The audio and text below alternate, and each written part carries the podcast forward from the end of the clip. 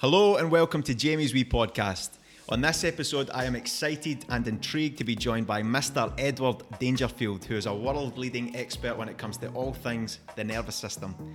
For those of you who may be familiar with breathwork, meditation, or movement, or even if you're just intrigued to find out what these things might entail, we'll get prepared for an, an incredible insight from one of the best in the business.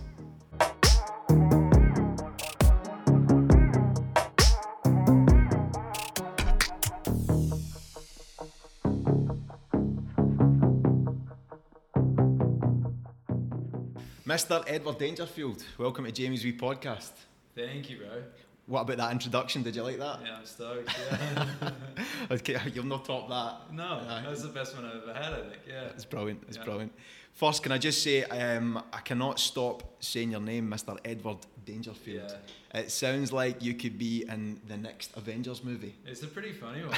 it's a funny one to grow up with as well. Is Cause that your real name? yeah, so uh, born real name. Okay. My my dad's name. His, Senior Dangerfield. His dad's dad. Yeah, yeah. You come from a long line of Dangerfields. Believe it or not, yeah. And um, I grew up. I grew up on the Isle of Wight. So I actually I grew up in Ah. southern England.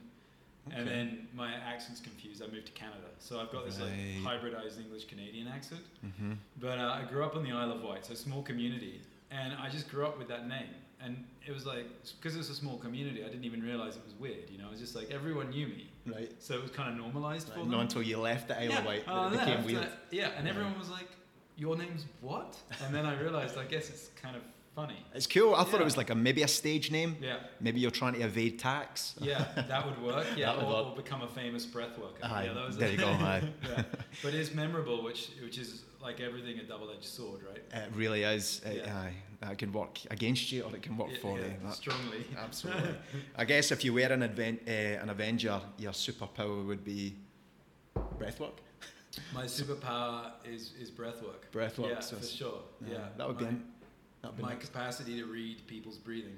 that would be interesting. Yeah, You and Iron Man. Yeah, That make quite the double team. yeah, yeah. I, I- I'm outflanked by all of the Avengers. It's just not that spectacular compared to those guys. I got nothing. Oh, you never know. Like, listen, don't play your, your breathwork skills down. I'm Yeah. sure it.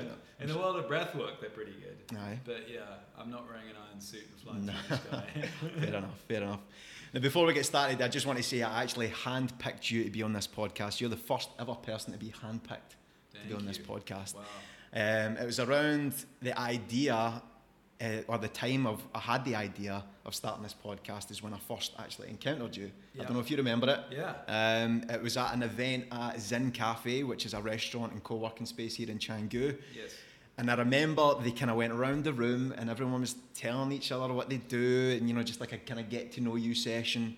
Um, you had the usual like travel bloggers, people have businesses and, and all that kind of stuff. Then it got to you and then everyone just kind of like stopped and looked because you were like, everyone was just captivated by you, your story, what you do and just, just the way you tell it. I mean, I know I was anyway. Oh, thanks, bro. I remember the event. You remember yeah, it? Yeah, for sure. Yeah. And then that, that's, I mean, I knew there and then, I thought this guy is going to be in my podcast. The podcast that I've not even created yet. Perfect, bro. So there you I- go. I Here we go. Your intention. Like, There you that's go. an Amazing manifestation. I manifested it, and here Yeah. we are. We're sat in your, your dining room here in yeah. Bali, Yeah. and I've made it happen. Yeah. I love it. Good for you, bro. It's awesome. Now I know you're a very busy man, and you're very sought after. So I appreciate you taking the time for to invite me around your house. Yeah, of I course. always, I always really enjoy it, and I really appreciate when people welcome me into their own home. So thank you for that. Yeah, you're so welcome. Yeah, Appreciate I'm that. stoked, I'm stoked to be on the podcast as well. I'd love to share. Yeah, And you brought a wee beer as well. yeah, Listen. That's us friends for life. The, the fridge is empty, Is it? for two beers that have now been drunk. So Oh, there we go. I'll, I'll cherish it. I'll Yeah, cherish yeah. it. Thanks very much. Um, so, how long have you actually lived in this this house? Uh, three weeks. Three weeks. Yeah, Just new. yeah, three weeks. Just moved here, Right, and okay. before I was living uh, about ten minutes inland. Right. Okay. Yeah, so just just moved here, and I wanted to be closer to the beach. Right. So been in Bali about four months, Okay.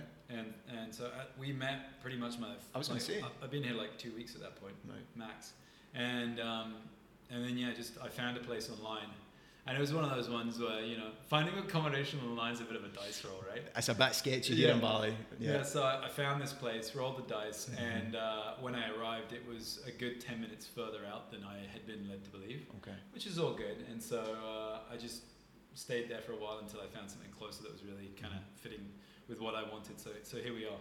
Okay, and that's that's really cool. You gave me a wee tour earlier. It's as you say, it's very minimalistic. It's very Bali. Yeah. Um, that's a good sell, man. Yeah, I like the minimalist, especially like for uh, just clarity around Mhm. like our environment has an impact on our lives, Right. and our lives have an impact on our environment. So we're creating a feedback loop. So like I can put art on the walls, which is going to impact me, and then you know that affects me, and then would affect the kind of art that I would create. Okay. So So this is all your artwork. so it's pretty funny actually. I ran um I run a a painting group. Okay. Yeah, so we meet up. Um, Is it Genesis yeah, Studios? Yeah, yeah, yeah. So we meet They up get they get a lot of plugs on this podcast. yeah. I'll tell you that. at Genesis Studio. Genesis yeah. Studios. Yeah, not so. What I do is I get a group of us to, to turn up. Um, like we do it about once a month, and it's called the Dead Painters Society. It's just like a fun play on the Dead The Poets poets. Society film. So what we do is we just get together and, and I do a guided meditation, and then we paint. And it's for people that don't uh, can be quite left brain logical. It's an opportunity for us to get into a creative side, and it's really interesting to see the qualities of self judgment that come up. Okay. So it's all about the process and not what we're creating. It's about the self-reflection and the qualities of like how do I judge myself when I'm just being artistic. Yeah. Do you notice a difference before the meditation and then after the meditation? Yeah, people are like, I don't know what I'm going to paint, and then I guide people in on this guided meditation, and then afterwards everyone's just like Picasso. into it. Yeah, yeah, yeah, just going for it. So yeah, this is um, these these paintings are uh, from um, yeah the last workshop we did. So different different crew of people. It's really interesting to see how like uh, people's um, char- like character plays out in in art. Yeah. Like you can see how like people's behavior and character traits are demonstrated to canvas. hmm It's super fun. It's cool, man. So you're Yeah. planning on filling your walls Yeah. with all these canvas. Yeah, so like gonna do one a month. So there's gonna Okay. be a couple of walls. Like this wall, I'm gonna build around it and just like add in some more, add in some more paintings. And Okay. it's really memorable. Brady, who was on your last podcast. Oh, really? Is this his? Yeah. Oh wow. Yeah. So it's like, and then this is my friend Chiara De Lucia, who's a Kundalini yoga teacher and meditation Okay. teacher. So you can see like joy and smile. It's so like this really captures her. So like it's really like Brady, who's just left Bali. He was my roommate for, for like two three months, and now I've got a little piece of his like heart and creativity hanging Yeah. in my house, and it means so much to me. It's beautiful, man. Yeah. It really is beautiful. So next time I come in for maybe part two, it'll be like an art gallery in here. Yeah, all you'll see is just art everywhere. I don't start, start selling them to people who come and do podcasts. Yeah. Better bring my wallet next time then, One- and a beer. My whole experience. Excellent. Do you, do you live with anyone else here, or is it just yourself? yeah, just me solo. Just your health, Yeah. yourself. yeah. That's cool, man. It's really cool. Well, happy new home. Yeah, I hope- thanks so much, bro. I hope you're settling well here. Yeah, it feels really good. Now. It feels good. Super chill, close to the local market, and Yeah. just in. The, I like the village style of it here. There's lots of different house opportunities in Bali. I've got some friends who've got these amazing villas with pools, and that's just It's not you. not really me. Okay. Yeah, like That's good. Um, yeah, yeah, there's no right or wrong way to, to do the Bali experience. I must admit. yeah.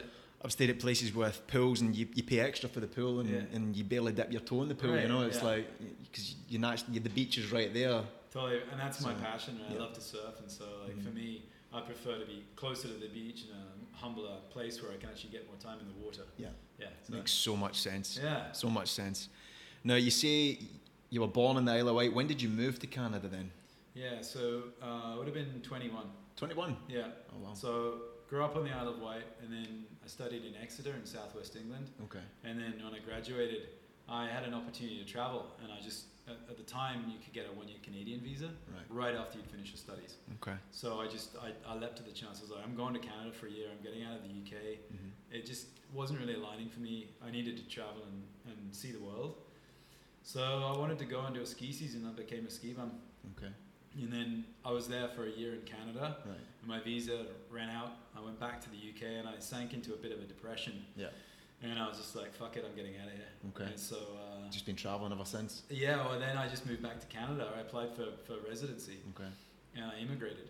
Oh well. And then one year turned into, into 15. Fifteen years in, in sunny Canada. Yeah, and it was about six six years ago I got my Canadian passport and actually Okay. officially became a Canadian citizen. Right.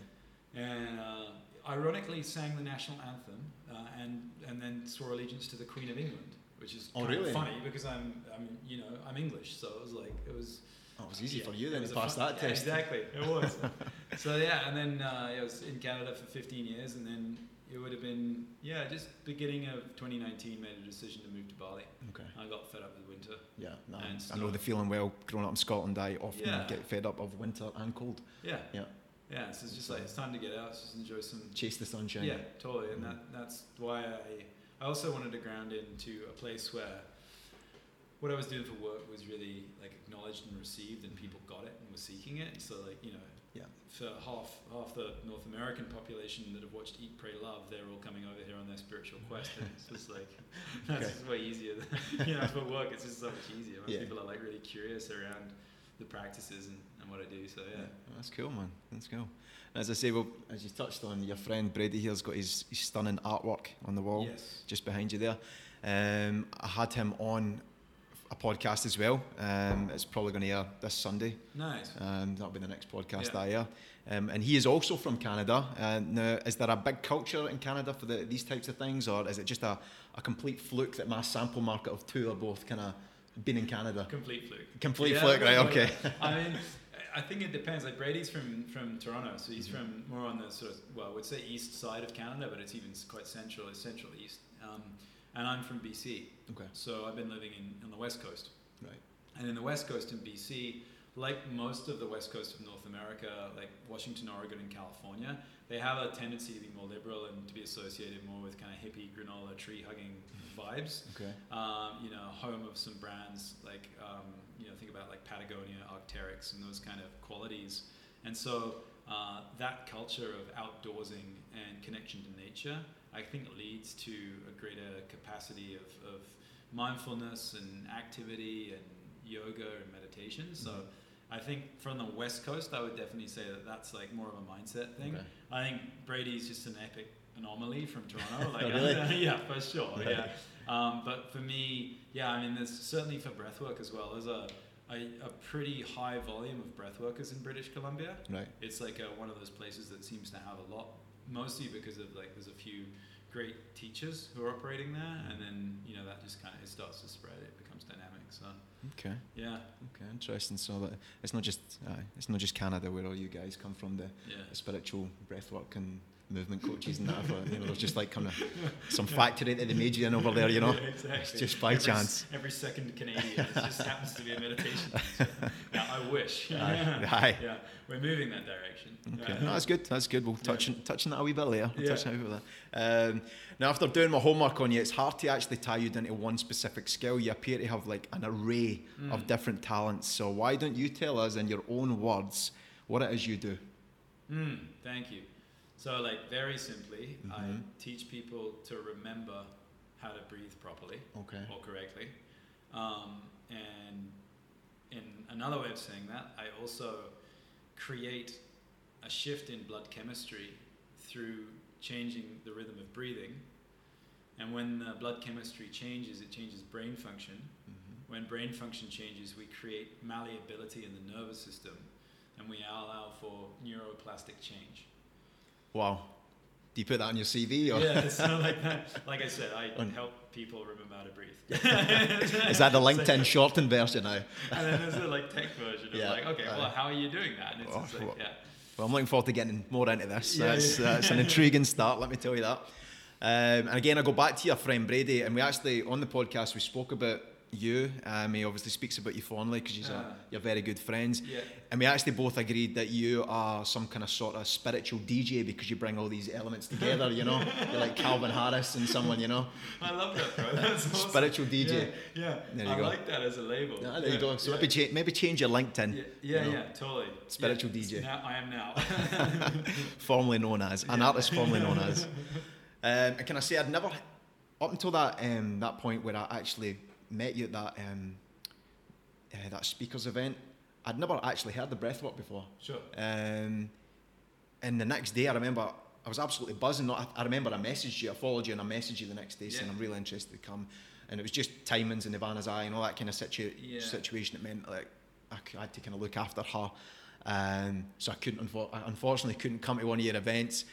But for me and all the other layman's out there, I think you've just you tried to simplify it there. But can you give us a really basic description of what breathwork is? Yeah, sure. So, um, ultimately, breathing is the foundation of the rhythm of life, Okay. which is like the foundation of the rhythm of the body and all organ systems and all systems that's come from that. So, in essence, the inhale is activating the nervous system and it actually turns on the activation of the endocrine glands that stimulate awakenness. And our exhale relaxes.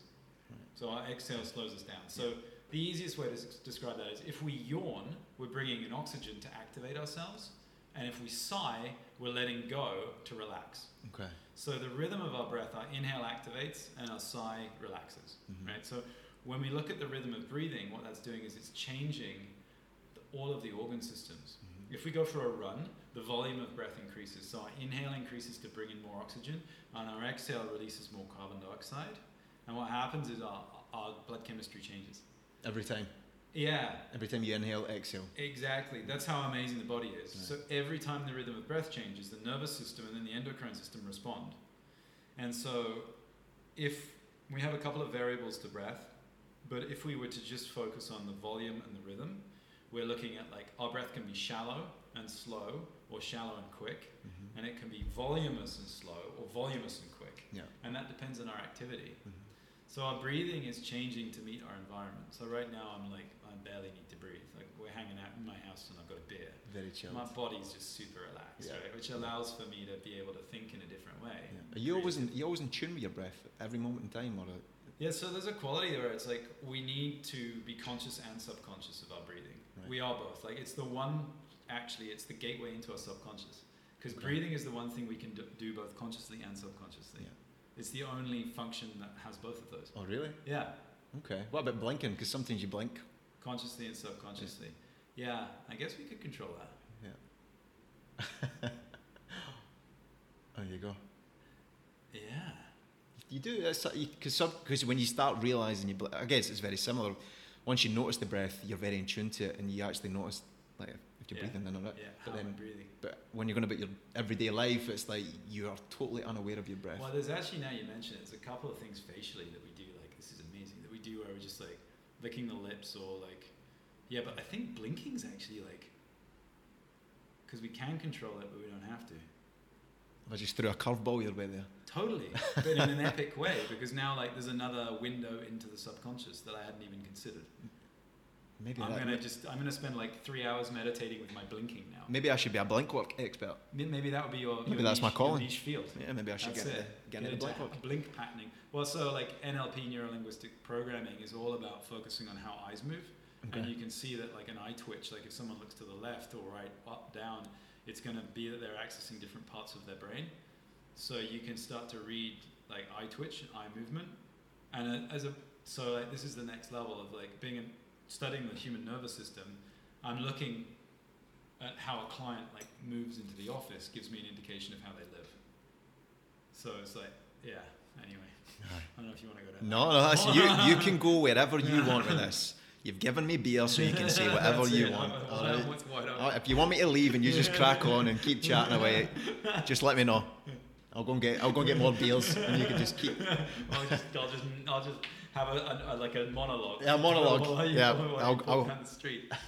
I'll head down to grab some more beers. Now, before we get into a little more detail uh, about the skills uh, that you practice and preach on a day-to-day Yeah. basis, um, is this something that you have always done, or was there a life before breath work? Yeah, there was. Yeah, there was. Um, there's a funny quote. Like, I have to get this right, but it was something like, uh, "We we have two lives, and we realize the first one happens when we realize we've only got one." Or something. it's like the Right, second one starts when we realize we only got one. uh, but the essence of that is like my my my life as a breath worker begun uh, when I got caught in an avalanche. Okay. I was going to ask, was there a specific moment? Yeah, that was it. Right. It was like, yeah, I was uh, I was a restaurant owner. Oh, really? And so I lived in a ski resort in Canada. I'd ski in the day and I'd work in the restaurant in the evening, and it was a pretty joyful existence. Um, and yeah, my my life took a, a huge left turn, and then d- subsequent downward spiral Okay. when I when I got caught in an avalanche. Shoot, super traumatic experience. Um, basically, yeah, it was just was skiing backcountry, which is what something I did quite a lot, and uh, so it was out out of bounds of the area that was patrolled and, and controlled for avalanche, bombed, and so friend and I were just skiing. We were skiing a pitch that we'd already skied that day, second run, and the whole side of the mountain gave way and moved with me. And it was a large volume of snow, and I just, you know, I was just tumbling, and like it was, it was totally terrifying. Like I've never experienced such a, a gripping feeling of loss of control and and uh, abject fear. And uh, and so like you know, I just I swam in this like super dense snow to try and stay on top. And as the mountainside was coming down with me, I managed to stay up on top of it. And when it came to a stop, I was buried up to about here. So I wasn't actually full burial, so I could still breathe. And then my friend who'd watched the whole thing from, he'd skied at first and then pulled out to the side, he came down and kind of dug me out. And yeah, uh, I, I was pretty messed up after Okay. that. So that was like the definitive moment where pretty much everything changed. Yeah. Okay. Yeah. So, yeah, at that time, I then decided it was a good idea to leave the restaurant. I Just there and then. Yeah, I mean, I was already making moves to exit, and then it was just like that was it. I stopped. Basically, I stopped. I sold out. Um, Just and- mentally and physically just checked out at that moment. Just Yeah. that was it. Yeah, and then uh, I was in a relationship at the time, and, and that fell apart as well. I went traveling. I just I lost myself. I was in like I was desperately seeking some answers. Okay. Yeah, and my whole system was like now when I look back on that, it all makes sense. But at the time, like my whole system was dysregulated. Mm-hmm. I was burnt out. We'd, we'd built the restaurant for about three years at that point, so I'd just been like in full type A overachiever entrepreneur mode. And in the restaurant industry, which is super challenging, and throw that into a ski resort, it's just like super up and down.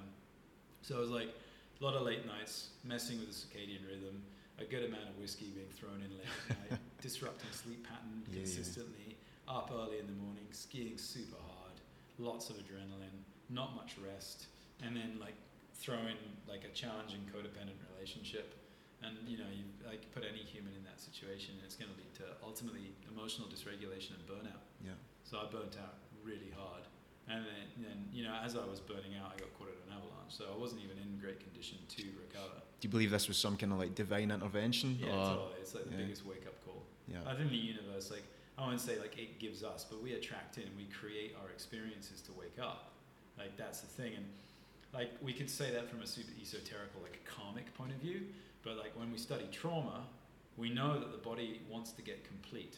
So what that means is like if we have a big traumatic experience and we don't fully complete it, we'll attempt to recreate that over and over again until we do, Mhm. which is pretty fascinating. That is fascinating. Yeah.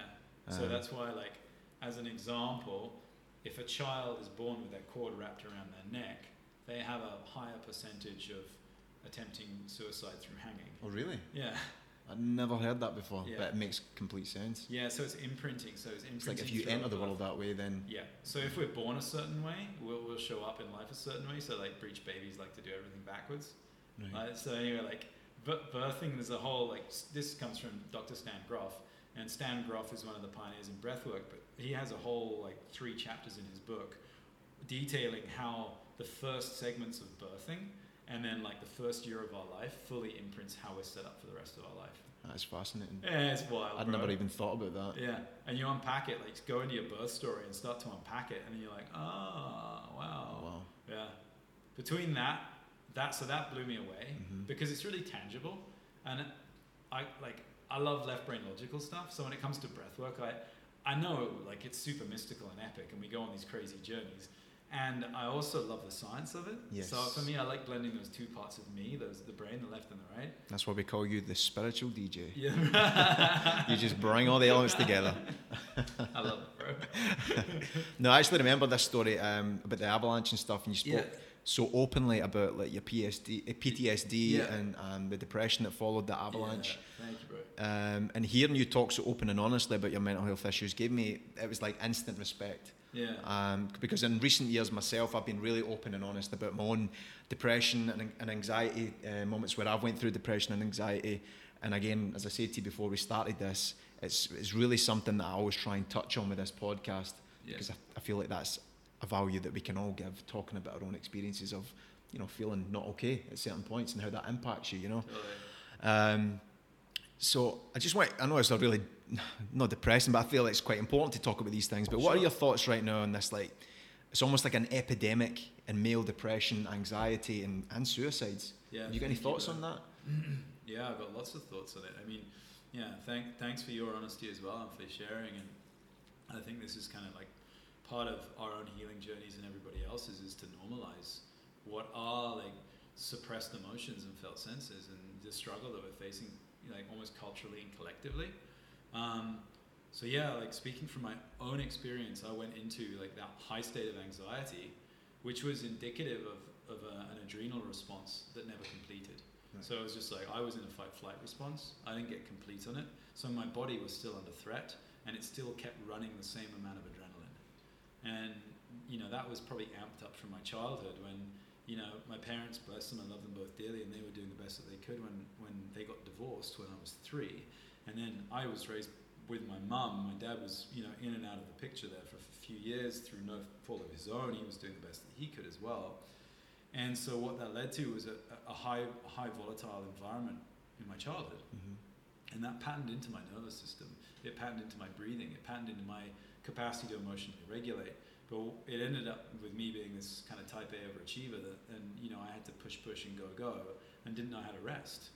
And so that had an impact on my body system, which created the felt sense of anxiety. And for me, when I speak to anxiety with most of the clients that I'm working with, it kind of sits just below the rib cage, and it's just, just so awkward feeling that's like eating them up inside. And generally, it's, it's an inability to actually to open up and breathe up through the rib cage. And so there's a correlation between breathing patterns and, and sensation Okay. and emotion. Right. So every breath has an emotional quality that goes with it. And so what I found really rapidly was my mental health was directed directly related to the way I was breathing. And my mental health was directly related to, to How did you find that correlation between the two?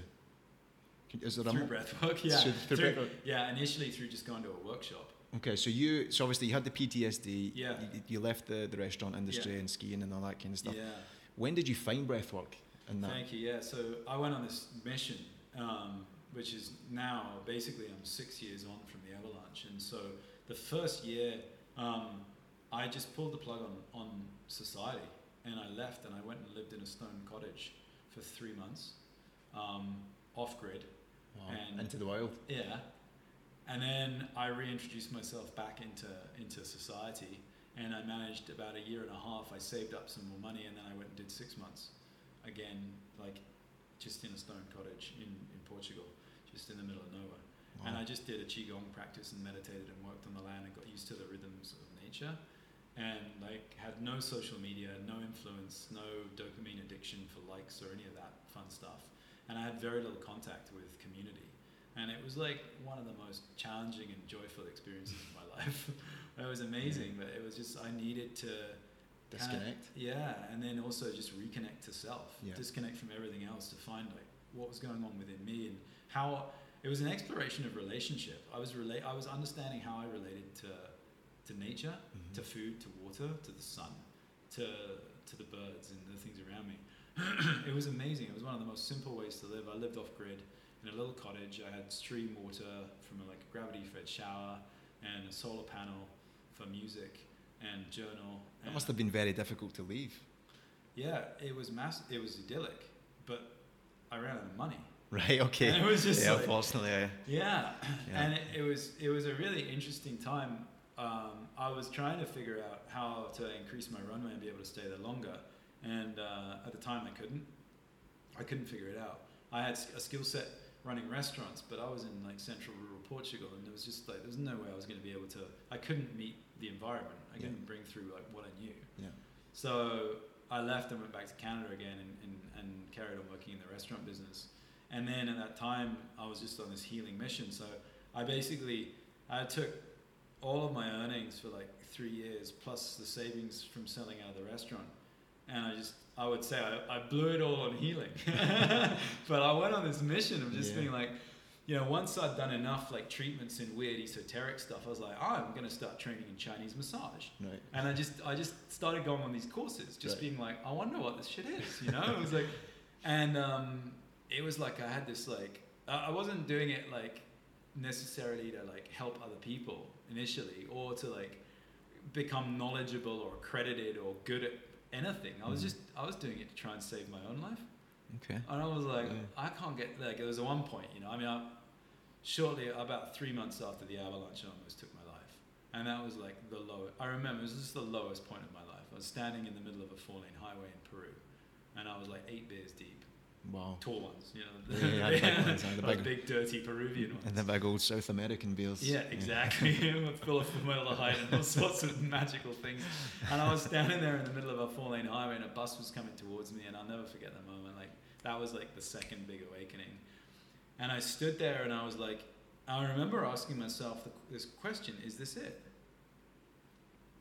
And and and I, and I just remember standing there and just being in this like total state of like denial and bewilderment and so many just brutal emotions moving through me.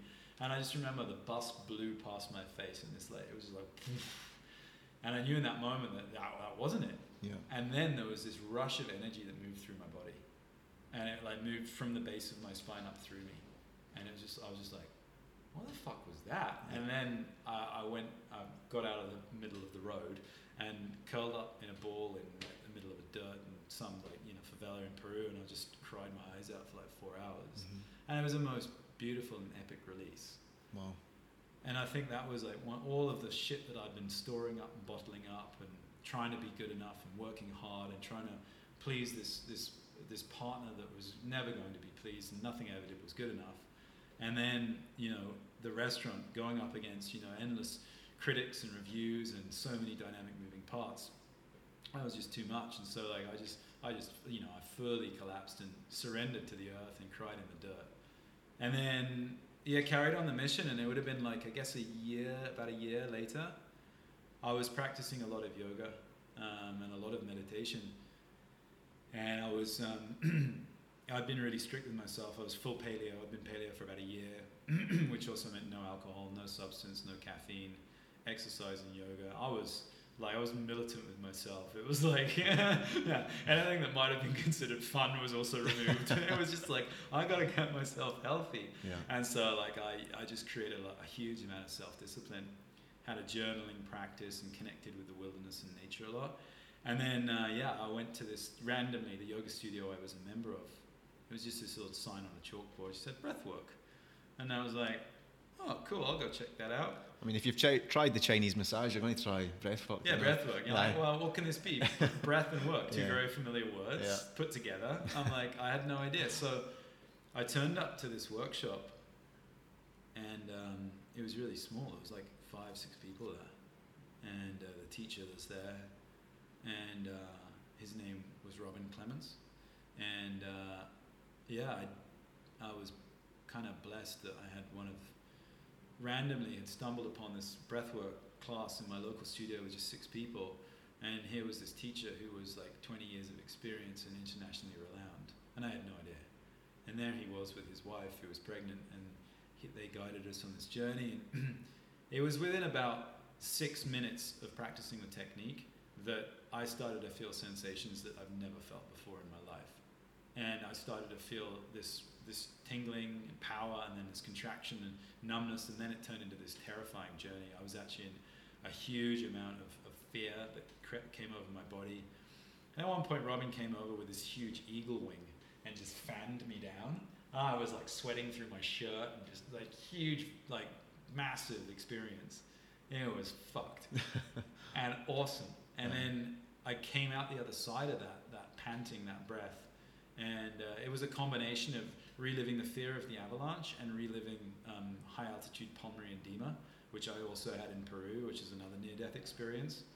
So I was like, you know, yeah, two near death experiences in three months plus suicide. It was like, it was a big transformational Wow. time. That's incredible. yeah. What an incredible story, man. Yeah. It's been. It sounds like that the universe has intervened a few times with you. I think yeah, you, Like some strong guidance, bro. if you're a cat, you, I think you're in your last Yeah, yeah. life. yeah, I'm, I'm definitely like three down for sure. At least three down. Yeah. man.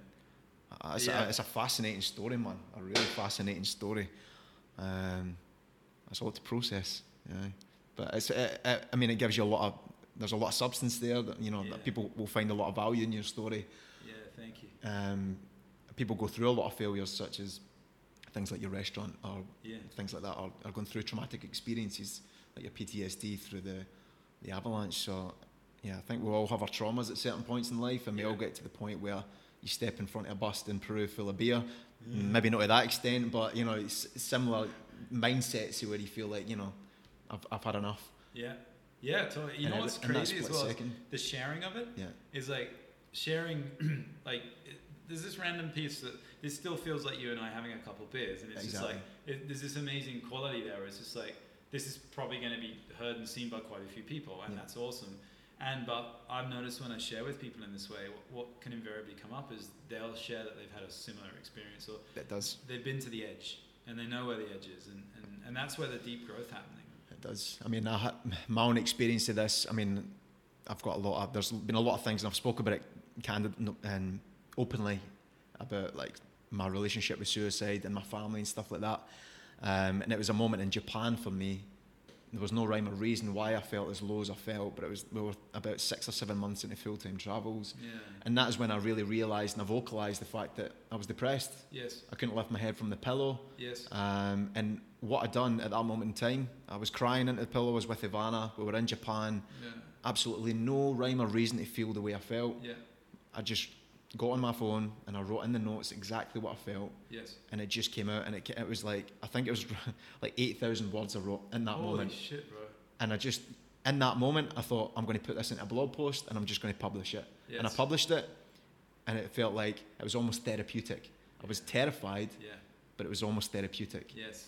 and then it's because it's like releasing your deepest darkest secrets and your fears and your shame because you feel you know you feel shame when you feel depressed especially when you feel you're not worthy of depression Yes. You know Yeah. Wow. and i remember sharing this and then the response we got was just it went um, it went viral it basically went viral every like all my friends shared it all my family shared it i had people from my family i had friends getting in touch telling me things that they'd never told me before Yeah. opening up about things that i never knew that they had felt Pe- from people who i thought were just strong people and would never have felt the same way that I'd felt. I had people from all over the world via Instagram sending me a DM, opening up about how they felt. Yeah, I've never experienced anything like that. Yeah. And I thought, it was at that moment, I thought, and I, it made me feel better. It was therapeutic sharing it, Yeah. and then it was therapeutic people sharing their experiences Yeah. back. And it was from that moment I thought, you know what, I've got something here. I can turn my, pa- my pain into a pleasure, or I can share my pain and it'll make other people feel better. Yeah. Beautiful. So I, I really I love that reciprocity, Yeah. that giving and receiving, Yes. and that like that that invitation for others to share in that way. And I think that that really courageous opening and sharing and getting in touch with the rawness of our own emotions. Yeah. You know, that's allowing other people to know that they can do the same. As you say, you, you said the word normalise it. And that's Yeah. the most important thing because it is a normal emotion. Yeah, and that's the thing, you know. I growing up in, in southern England, it was like you know, you know, children should be seen and not heard, which is the first one. So we we're already trained to keep our mouths shut and not share emotions, thoughts, feelings. Yeah. And then yeah, beyond that as well, getting into the spaces like the British stiff upper lip, you know, it was like considered to be good to be able to suppress and repress emotion. Yeah.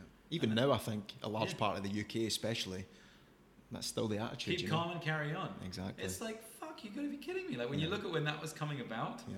Like that people had to repress panic for being bombed, like during during those those times, right? The Second World War, and that creates an imprinting culturally where you know the UK, especially like this idea that you just, yeah, yeah, it's just not a big deal. It's not well, you know, Yeah. it could have, yeah, and that's like that's how to invalidate someone's traumatic experience. Yeah. You know, when someone's going through something, no matter how big or small it seems to us, it's, it's suffering, Mhm. and we need to validate that. If you're getting syst- systematically bombed every night, it changes your your lens of what normal is. You know, you just get used to suffering, and it, it gets hardwired into your system, and that is not a way to live. No. And that's what I think. You know, we're all waking up to. Well, hang on, there's another way. I don't have to feel this shit. Yeah, I, I think that our generation, I think we're, you know, by sharing these, these, these thoughts and emotions, it's, it's healthy. It's Yeah. really healthy because I look at the generation above me where there has been issues, um, and it's it's not way. It's, it shouldn't be that way. You know, it shouldn't be that way. You should you should be comfortable to be able to speak about how you feel, Yes. regardless of how you Yeah. feel. You know. Yeah, and then there's, so there's a piece there for me about having the awareness to know how we're feeling, and then Mhm. having the skill set and language to be able to speak to that, and then having someone else being able to receive that Yeah. without needing to take responsibility for it. Yeah. So it's like I'm responsible for my own words, actions, and emotions, and, and so are you. And I can hold space for you to just share those to me and receive it fully without needing to fix or change you. Mhm. It's okay for you to have your experience, and I can sit. And now, part of what I do is I sit with people in their darkest discomfort and their most horrendous pain, and I invite them to feel it again.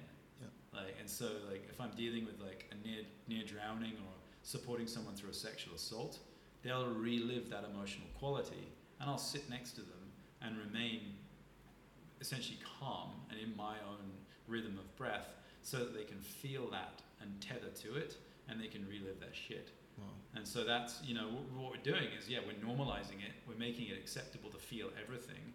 And in doing so, we're freeing ourselves from holding on to that anymore. That's powerful, man. That's very powerful. Um, uh, let's just go back. Let's talk a wee bit more about like the mental and physical Sure. health connection. Yeah. Um, my example that I would use is just because it's one I'm familiar with is like when you have an, an anxiety attack and your Yeah. body goes into like fight or flight mode. Yeah. Can you explain in your own words like what is happening in that moment and what would be the best way to combat an, an anxiety attack, that fight or flight mode? Sure, thank you. So you touched on like the connection between like mental, physical, or body, mind. Mm-hmm. And for me, like it's really I, I enjoy like going through this idea that the body and mind are actually one. So it's like there's no separation. And so there, there's a couple of different ways to view this. It's like the brain is in the body, and the mind is in every single cell. So when we think about like that's how I kind of like to think about it because the mind is also in the large intestine as an example, creating serotonin. So it's like conceptualizing that idea that the mind is in the head is I think part of the problem that we have in the West because the mind consciousness is in every single cell. Well, can I just say this is the first time I've ever heard this, but it Yeah. makes 100% sense. Right. Yeah. So so then it's because like I don't live here, I live here. Yeah. I live in every single cell of this body. But if I associate only with my brain, I'm not associating with the rest of my body. And so it's like this neck up approach to health. So like that the first thing is like this idea of like this is some of the teachings of, of BMC of body mind centering. This is the work of Bonnie Bainbridge Cohen, and it's about embodiment. So it's about us recognizing that I am my stomach as well as my brain. so then I can actually like live from my pelvis. And I think yeah. So anyway, that, that's like one idea. And then the other idea I like to seed in, which is kind of fun, is the idea of the, the medicine wheel, which is I've, I've spent a lot of time sitting in circle and ceremony and sweat lodge with Canadians, with the, the, the, the native elders. And they carry these amazing wisdom traditions. These are the first peoples of Canada, and they've been on that land, you know, since since time immemorial. And and the so one of the theories is that they came in through Alaska, and and that was they were the people that traveled down through North America, and that, that they stopped in Canada because they didn't need to leave. And so these people were like, we found paradise. And so I, I've been honored to, to learn from these people. And I've learned a variety of their teachings, including some of their great mystical traditions and, and some of their medicine ceremonies. And what I love is, is this idea of the four directions. And so they, they teach from this place of the four directions, which is a medicine wheel. And it's the idea of body, mind, emotions, and spirit. So they break the human, the being, up into four. So they say that we're a physical body with a mind that is capable of perception, sensing, and then also the, the feeling, the emotional quality that's moving through us, which would be the endocrine system, the glands, and then the spirit. They, they define this as the observer. So the spirit is the observer of all of those three. So we can observe the body, we can feel the body, and we can and we can have a perception of that, and we can witness thoughts. And because we're witnessing the thoughts, we're feeling the emotions, and we're sensing the body, we are the witness. So that moves us into the space of this highest Yeah. self. Yeah. So that for me, like, really clearly defines spirituality. Okay. But at the same time, I'm not saying I'm just this. I'm saying I'm also this physical form. Yeah. So then it's just like I am all four of those. And in the Canadian tradition, health would be defined as the balance of those four. So for me, it's about where do we overaccumulate? So when I look at someone that's maybe a CrossFit athlete, they have a tendency to be really strong in the body, but where are they not connected? Yeah. And for me, when I had, you know, when I was unwell, I was not balanced within myself. It was because I was so in my head, so in my brain, in this whirring, that I wasn't actually in my body. Right. And I wasn't connected to emotions. And I had no concept of what spirituality was. For me, defining that as my relationship to all things. Okay. Do you think so? This is all linked to like maybe an anxiety attack by being unaware of these things, or Yeah, exactly. So for me, anxiety is a, a lack of capacity to emotionally regulate and maybe just a disconnect between the systems of body, mind, emotion, spirit. Okay. And maybe an overaccumulation in one of those that's, that's, you know, essentially overaccumulation emotionally and a lack of awareness physically, mentally, and spiritually. Mm-hmm. Anxiety being defined for me as like this pressure in the third energy center, which is our solar plexus. It's the, the space of our personal power, and it also the thymus gland is right here, which controls the rhythm of breathing. I find that most people with anxiety have a stuckness in their rib cage, and so invariably the diaphragm muscle is stuck. So physic, like people are going like, I've got anxiety, and the doctors are prescribing them an antidepressant, which is going to numb that. It's like, great, I've got a problem here, let's numb it. It's Yeah. like, well, fuck, we haven't really got to the root cause of it. So for me, when I look at someone that come to me and they say I've got anxiety, it's like, okay, cool, let's look at your breathing. And when, as soon as we read their breath pattern, that, that pattern shows up again. They're not activating the rib cage. The So it's a muscle's consistent pattern you, that Every- you see in anxiety almost, almost like 95% of the, of the clients that come in and lie on the table, I read the breath and it's the same. There it is, stuckness in the third energy center, and potentially holding in the throat. So, like, if someone's going to have a panic attack, they're not letting go of their exhale every time. So it looks like this, just constant inhales. and they won't they won't let go of their exhale, and then it's like a, and then they'll gasp, and they get stuck in this until it comes faster and faster. So the gasp reflex feeds into a big oxygenation. Then they hold onto the carbon dioxide, create an imbalance in their bloodstream, which leads to a tension in the nervous system, which leads to another gasp reflex. Right. And so it's all right there. And so like we can we can literally read breath. And so I can I can lie someone on the table, get them to link their breath up, and then I can read their breath and I can see where they breathe and don't breathe. I, with women, I can see if they've had challenge in childbirth or a sexual assault. They don't breathe into the pelvis. Right. If someone has a lot of control in their life, they're going to hold their throat. If someone's not breathing through into their heart, they're either holding onto grief or heartbreak. So we can we can read those patterns in breath. That's fascinating. That's fa- so. What would you What would you say in terms? So if, if I was to just have an anxiety attack right now, what would be Yeah. the best way to combat that in that moment? Is there like one specific way, or Yeah, so like it did, like if you were to do that in this moment right now, like my response would probably vary depending on the severity. right? I would like the essence is to enable you to self-soothe.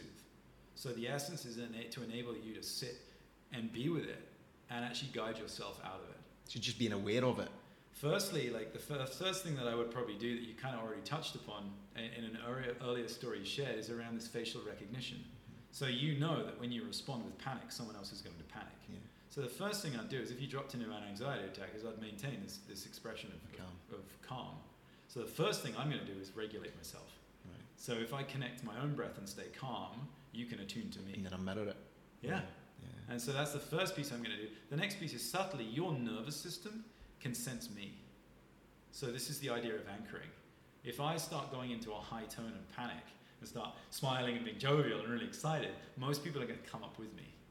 And similarly, if I start to slow down and calm down and soften my voice and slow down the space of my speech and start to slow, everyone's starting to get fucking bored with what. Yeah, and so there's a quality of okay, like Yeah. when we start to raise our own levels of awareness, we can start to actually bring people with us. Mm-hmm. So like if you're starting to get anxious, the first thing I'm going to do is stay calm. I probably wouldn't react, you know. And Yeah. you like, I'm just like, I just start using your name, speaking directly to you. I'd look at your responses and see where you're at, and then I'm going to start to like decide what my next actions are going to be. It may be that I just coach you through it from right here. That that's going to be enough, and then like in that moment, you're self-resourcing. So the first thing I would invariably do is bring your awareness to your breath. Yeah. I would watch your breath, and I become aware of how it's moving and where. Where are you holding and where is the tension? And I invite you to become aware of that and then release it. So awareness of the breath is, is fundamentally the best way to deal deal with an, an- an anxiety attack. Yeah, and then staying in the space of the witness. An anxiety attack is invariably a panic response that wants to be felt again to get completed. Okay. So sometimes I'll guide someone into it even deeper and then out the other side. Right. Because it might be that they need to relive it in its fullness. And so, invariably, breath work, what we're doing is we're actually triggering unprocessed emotional responses. Right. We're, we're like we're prodding people into something that they want may have to relive. So I touched upon it, but my avalanche is an example. I actually relived that whole experience. So it was about four weeks after the avalanche. I went to see a specialist, a nervous system specialist, and they guided me through my whole experience again, and I relived it. I relived the breath, the movement, everything. I went to a blind panic. I sweated through my shirt. It was quite something. And subsequently, since then, I've noticed that if I guide people in certain breath rhythms, it starts to bring up old traumas Mhm. that they may remember. I guided someone through a near drowning. That was probably one of the most vigorous experiences I've ever supported. And since then, I've guided, uh, you know, and it's tragic to say, but hundreds of women through reliving sexual assault and getting complete on it. Right. And by complete, what we're doing is we're bringing it out of the body in the lower brain stem and we're bringing it up into the midbrain that remembers time. So when we have a big experience and we don't ever complete it, we don't go through a natural cycle of reliving it, we think it's still running. So with women, they, they, if they have a sexual assault and they never get to a space of safety, they can't actually bring it out of their subconscious. They've, they've compressed it down because it's such a foul experience, they don't actually want to, to know that it's happened. So there's a splitting or a separation that occurs, and the same with any men with sexual assault as well. Yeah.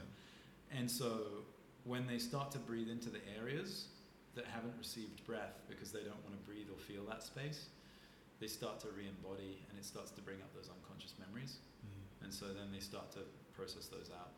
And then they get their breath pattern changes, they can suddenly feel their hips again. You feel like breathwork's one of the best ways to combat previous traumas? Yeah. Yeah. Yeah. So, um, the for your listeners, uh, disclaimer: uh, there's a lot of research into psychedelic assisted therapy going on right now, Okay. and I don't know if that's anything that's, that's come across your your your podcast or no. anything else. Uh, so, you know, I obviously can only speak from the clinical research that I've read about.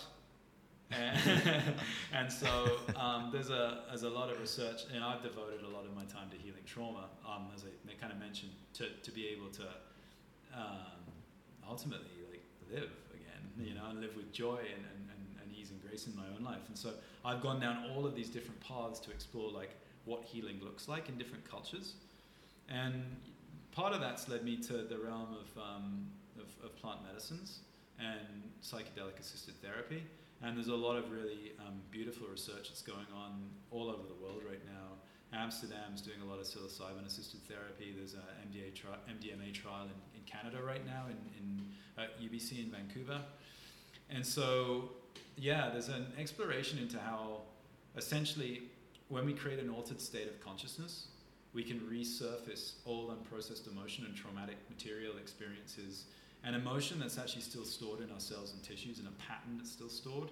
And we can bring it to the surface relive it feel it all and then complete it. And so that's like there's a there's a huge flood of research on the market right now that's quite fascinating as to how we can use something like psilocybin in a safe contained way with adequate support to bring up those experiences and, and, and then complete them and of course I could never endorse any of those because they're mostly illegal all over the world. And You can say whatever you want in this podcast. I guess we're in bar. I don't We're know. in yeah, Bali, we're in yeah. Bali. Unless it's all on you, Yeah. listen, I, I don't care, so you can say what you want. And then, and so like you know, my journey's been like you know a, a winding one, but the essence of it is what I found was that I could get the same results through breath work. Right. And what I found is that breath work can create the same altered states of consciousness as psychedelics. So what that means is I can get high from breathing. So That's Like- fascinating. yeah, so I can actually get as high as quite a lot of different substances Just by breathing. just by breathing. So like I can spend you know one hour with a really nice soundtrack of music, and I can guide my breath in such a way that I'm eliciting a response from my glands that will actually change my state of consciousness. So specifically, I can access the pituitary and the pineal gland, and that's going to make me epically high. Mhm. And so that was part of the reason why, um, yeah, I mean, I created this level of self awareness and this capacity to change my own blood chemistry. And, and that was like a revolution because I was just like, okay, like if I want to elicit these chemicals, like I'm, I don't know if you've ever had it where you're standing in the middle of like the most epic like drum and bass or rock concert. You're surrounded by 500 people and you're just like Feeling loving it. it. Yeah. And you've got tingles running through your whole body. Uh, I can elicit that response in like eight minutes. And so then like, and I can do that like textbook, like, you know, and I've discovered the breath pattern to do that. And then the same with like DMT. DMT, which is the active ingredient in ayahuasca and um, some other interesting substances. Um, you know, with my team in Canada and myself, we've elicited the breath response that releases DMT. So we know how to create that ourselves without taking a substance, just by changing the rhythm of breath. so yeah, in in that moment, we're basically changing blood chemistry, but we're also changing uh, how we can access our subconscious. Right. So we can surface this old traumatic material and feel it and relive it, and then let it go. Essentially, you know, but, and by letting it go, I actually mean process it out and make Yeah. sense of the story. Is that why you've only got two beers in the fridge then? Yeah, just because all oh, you need is I don't need to. you just Yeah. need you just need breath to get high. and they've been there for like months. I've just been waiting for you to come over. That's a cheap night a out. Good excuse. Yeah, I mean, like you know, segue. My relationship with alcohol, as I mentioned, you know, I, I went cold turkey for about a year, and, and that was really important for me to just get to the depth of my dependence on that substance. Mhm. And then I kind of had this like wavering relationship, and I what I came to realize is it's like sex. Like I took a, a vow of celibacy for some time, and uh, because and that, by celibacy I mean like nothing. Like Nothing, I, yeah. yeah. I mean like the, the the Taoist teachings of sexual kung fu. So there's a great teacher Mantak Chia, and he talks about how to move sexual energy for men and women. And he speaks a lot about men, and, and I've got a, a great teacher. Shout out to Will Blunderfield, who's like a, a dear friend of mine in Canada. And Will's this amazing uh, human who teaches men naked yoga and sexual kung fu. And so this is all about how to move sexual energy, how to maintain an erection, how to have semen retention. Yeah. And he's like, it's just like the way he does it is just like so fucking out there. It's Yeah. epic. And so anyway, I went through this process of just exploring like how reliant I was on ejaculation to regulate my own system. And it was just like, wow, like uh, the, it was amazing to see how much I was addicted to, Yeah. you know? And then like that time in, in, in Portugal, like when I was off grid on my own, it was just like, wow, you know, like there's no opportunity to get laid here. I'm just, you know, I'm, I'm really, I'm really gonna have to just be with myself. Yeah, me, myself, and I. Yeah, exactly. And it's like, wow, it's, that's another whole other interesting exploration. Um, yeah, so like pretty fascinating to just get into all of these ways that we can move energy through our body Mhm. and do it in a good way and just explore that relationship with self. Mm. Blunderfield and Dangerfield. That's quite a So dynamic yeah, duo. and we've read we've read led workshops and trainings and retreats together, Yeah. and it's super funny. Aye. And it is that. It's yeah. I'd like to see the posters for that Blunderfield and Dangerfield. Yeah, I'll send you one. You should send me one, aye. from somewhere with him, and, and he- like- he's a rad, just a rad. He human. sounds like sounds like Yeah. an intriguing fella. Yeah, he really is. Um, at what point did you, you know, doing all the, the self medication? At what point did it become something that you actively wanted to use it to help others?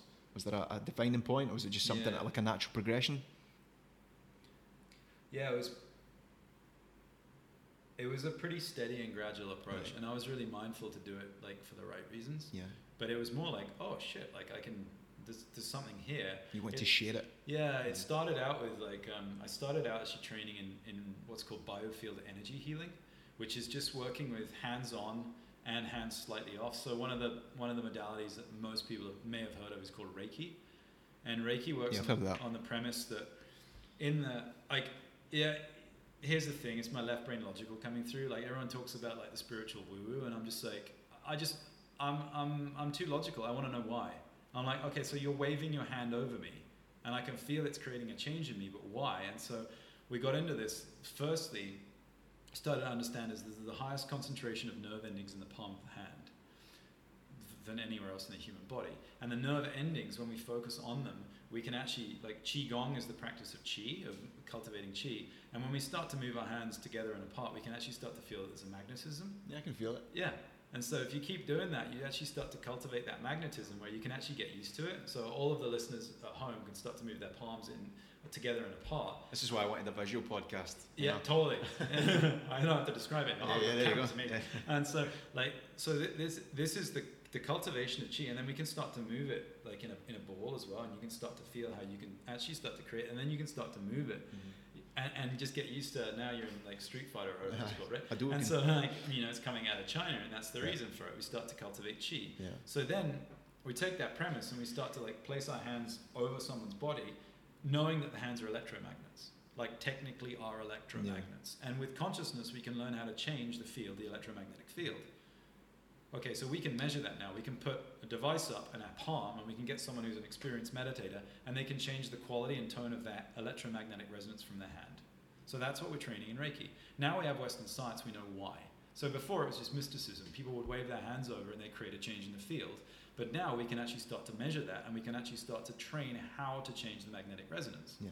So now we've got something that's measurable and we can start to like move the hands over the body where we can start to sense shifts in the field and we can start to move the energy around and we're creating neurofeedback. So the nervous system has nerve endings all over the body. When we hold an electromagnet over it, we're going to create change. So then a human working with a human can do that. So I started in that modality and it's super subtle. Like we're holding our hand up to like 60 centimeters off someone's body and we're feeling the vibrational magnetic resonance that's being emitted from their nervous system. Hmm. So this is like a, a real nervous system technology.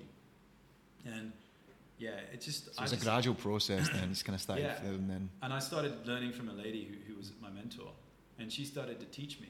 And just every week we would connect, and I would receive a treatment from her, and then we would talk and discuss, and then I would start to practice on her, and then it kind of flowed like that. And I was like, oh, this mm-hmm. is interesting. And then I started practicing on friends, and I started seeing results, and I was like, this is this is cool.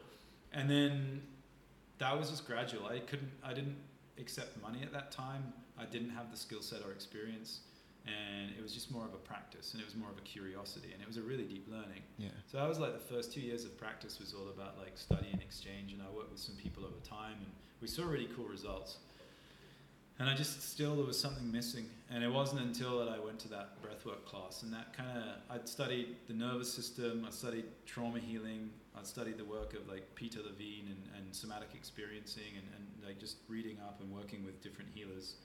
Chinese massage, Chinese medicine, yogic philosophy, tantric philosophy. So I'd had all of these different spokes, and then bam, here was the hub, Yeah. and the hub was breathwork, Breathwork. and suddenly it linked all of them together, and it was just like, wow, it all makes sense now. And uh, and so uh, when I when I discovered the rhythm of breath and how to move it in the human, it it made everything come together and, and it had cohesion. And so then I was just like, all of this is great and useful, and but breath is the key for me. That's like, so, uh, and then it was just this fascinating exploration. I Yeah. just like delved into it, and then I just started spending an hour and a half a night meditating on my own breath. And exploring different rhythms, and then starting to pattern it. Okay. And then, so you went from the gradual build up to what I now see. I've done my research on you before I came, as always, just so I know who I'm, who I'm talking to. Oh. Uh, so I've got some things to talk about, you know. No, but after checking out your website, which Yeah. is called breathworkballet.com, as Yeah. we plug for you. That's Thank you, bro. One of many we'll give you. Yeah. Um, after checking out your website, so you obviously went from it started off a, a self medication, then you, you gradually started to practice on others. Now you've got this incredible business that goes under the umbrella of breathworkballet.com. I noticed you actually have three different things on offer um, Yeah. when it comes to anyone who wants to experience you and what you do.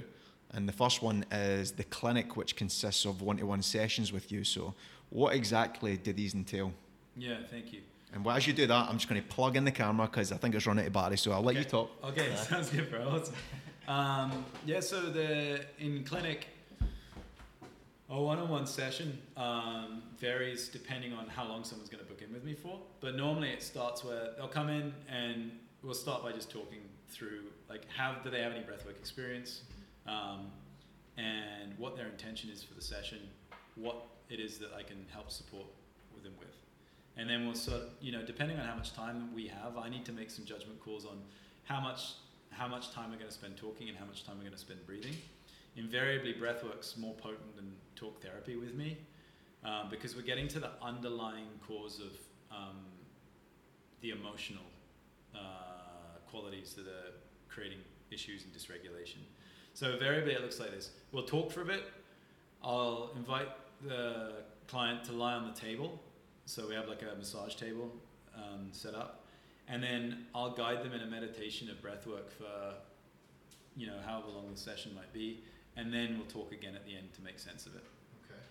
So that's that's in in short form. That's the session. That's one of my sessions. Yeah, and when someone's in a breathwork journey, it can look like basically anything. anything. So it can be like, yeah, we can talk about it, and they can be like, they can be really specific. They can be like, um, you know, I, I fell off my scooter four weeks ago. I banged my, my ankle.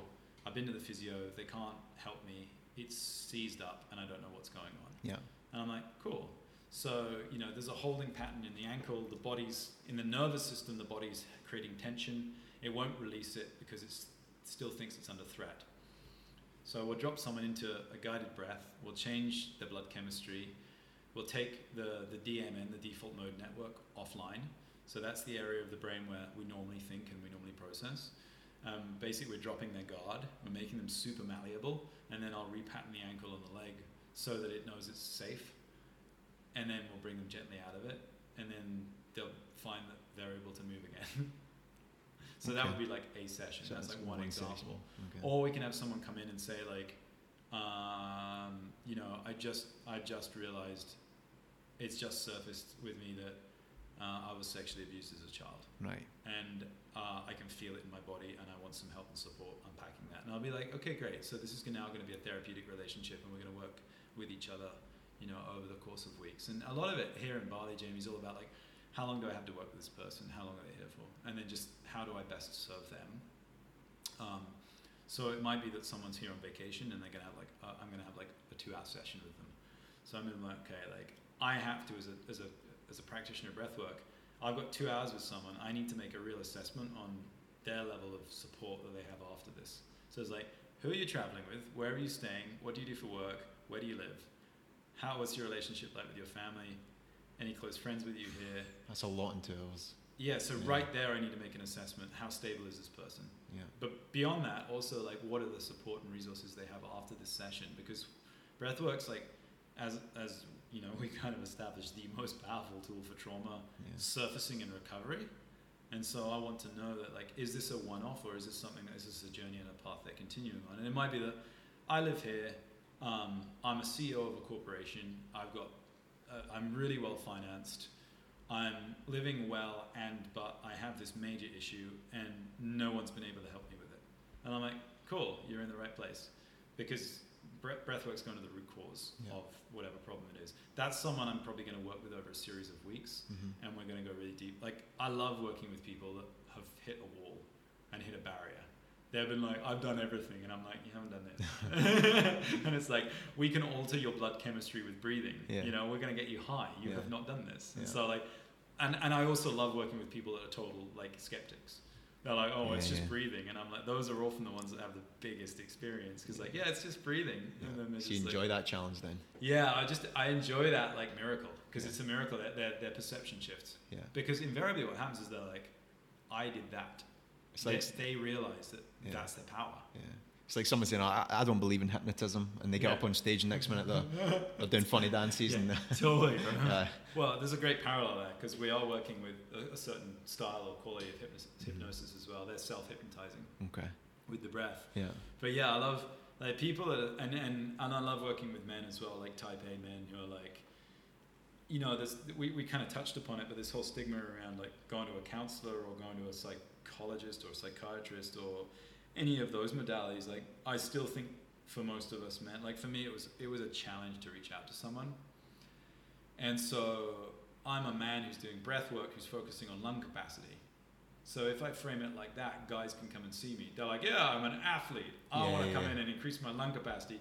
And we keep that we keep that rapport going on until they lie on the table and, and then they start to bawl their eyes out. And it's just like, "Awesome, great, thank you for releasing this emotion because this is what's been causing your your, your dysregulation of your system. This idea that you can't actually express." Mhm. And then you know it's a safe space.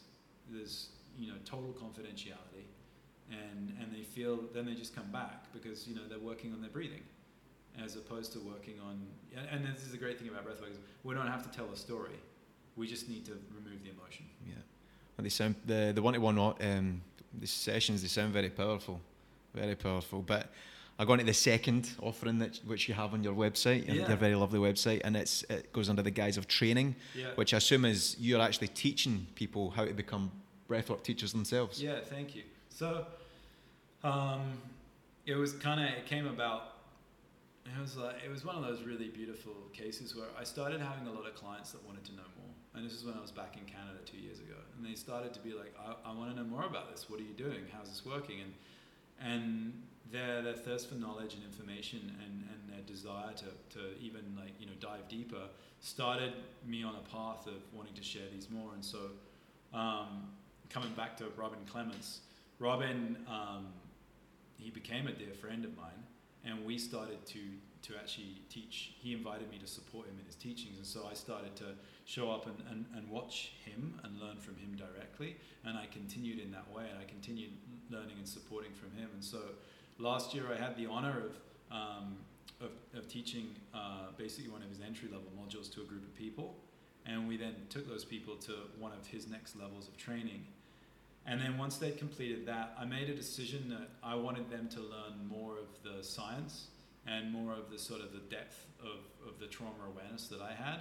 So I took a group of students then through uh, a, a, more in-depth program, and I started training them in, in how to recognize the signs of trauma and how that moved through the body and how to get complete on that. So right now in Canada, there's um, there's about 12 practitioners that I've trained that are working, and part of that was like a legacy piece. Like it was like I I had this really shitty experience of you know avalanche, alcoholism, anxiety, depression, near suicide, and then this huge awakening to the truth of who I am and what I am. And then I was just like, I had all these amazing clients in Canada, and I decided to move to Bali, and I'm like, oh shit, like, I, I, I want someone to support them. And Yeah. so the best thing to do was I had these clients who were coming through who were really inquisitive and brilliant. I was like, okay, well, I could, I could train them. And so I decided to hand over the teachings in the best way that I could. And so I moved over here in October and in, in September with my friend Jen Field. Her and I, we co-hosted this, this retreat training and we, we trained these practitioners with, we basically gifted them everything that we knew Yeah. in, in like a, a very condensed experience. Yeah. And so that's the training, and, and that's now evolved. Um, Jen actually she flew here with another friend of ours, Carmen. So Jen, Carmen, and I we've, we've actually started a school.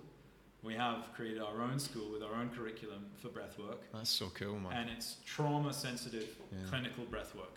So what we're doing is we're taking we're taking what we know to be true about the the neuroscience, the endocrine system, and Western science, all of what we know about trauma awareness, and we're packaging that up with breathwork, and then we're, we're, we're training people. So uh, the school is called Vayu, V A Y U, U, Vayu, and it, it, it represents the word wind um, in, uh, in, the, in the yogic traditions.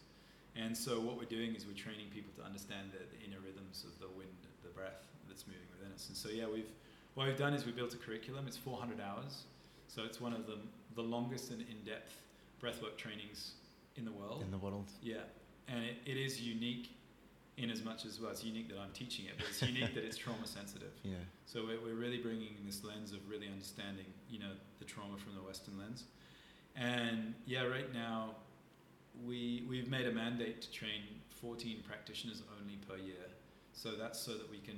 We It's all about quality, not Yeah, just like pumping people through to try and make. Not like it's not money making. Uh, Yeah, uh, it's, it's all it's all about the quality, making sure Yeah. people are doing the right things. totally. So Yeah. here's the thing: like we talked about clinic. Well, my clinic's fully booked. Yeah. and like i i- I'm really abundant. I'm really super supported, and so yeah, it's about for me like it's all of the motivation of this is like these teachings are really powerful. This is your legacy, basically. exactly. Yeah. How do I give them to people and offer them to people in the best way that I can and in the safest way that I can? Because it's irresponsible of me to, to teach someone this technique without all of the parts that go around it for support, for understanding the why and making sure people are complete and safe in it. So yeah, that, that's kind of like we've made a mandate to keep the training small, intimate, to have this group that comes through that starts to interconnect with each other so that when they come out and they're qualified, they actually support each other. And so it is a totally different paradigm. It's like a circular paradigm, it's not a pyramid. And then once they're trained, we work alongside them. So we, we then we mentor them like consistently through that program. And then the, the aim is that they then become junior facilitators and they start to help train with us. So the first wave that we're bringing through in 2020 are going to be, will become our junior facilitators. And then as the years go on, they'll become our senior facilitators. And our, and our prayer is that we can steadily and organically grow the school and continue to share these teachings with, you know, people who are really uh, following this way. So that, You that's must be really excited with that. it is super Yeah. exciting, and you know it's amazing, Jamie. Because before I would have been like, "Yeah, let's grow and expand," Yeah, and yeah, now. I'm like, "Yeah, 14 years, take it slow." Organic. Yeah, and steady, and it's just like I've I've lost that need to rush. It's almost like you're life. reliving your restaurant days, but with a new mindset of living in the woods in Portugal and stepping Oh, in front of a bus yeah. and all these kind of things, you know? Yeah, it's the middle way. Yeah. So, you know, what I notice is the inhale, which is expansion, yang, do, let's go, fire, and the exhale, which is the feminine, relax, soften, chill. Those are in balance in my life now. Because they're in balance in my own breathing, they're in balance in life. So, how I'm growing this business is also how I'm living. It's like with clear intention, love, passion, and integrity, and purpose, and at the same time, this deep sense of trust and flow that, like, it's already done. Yeah. Like, I know we've already built the school. I Yeah. can visualize it and see it, very much like us sitting here with the podcast. Yeah. You, you know it's going to happen. Yeah, yeah.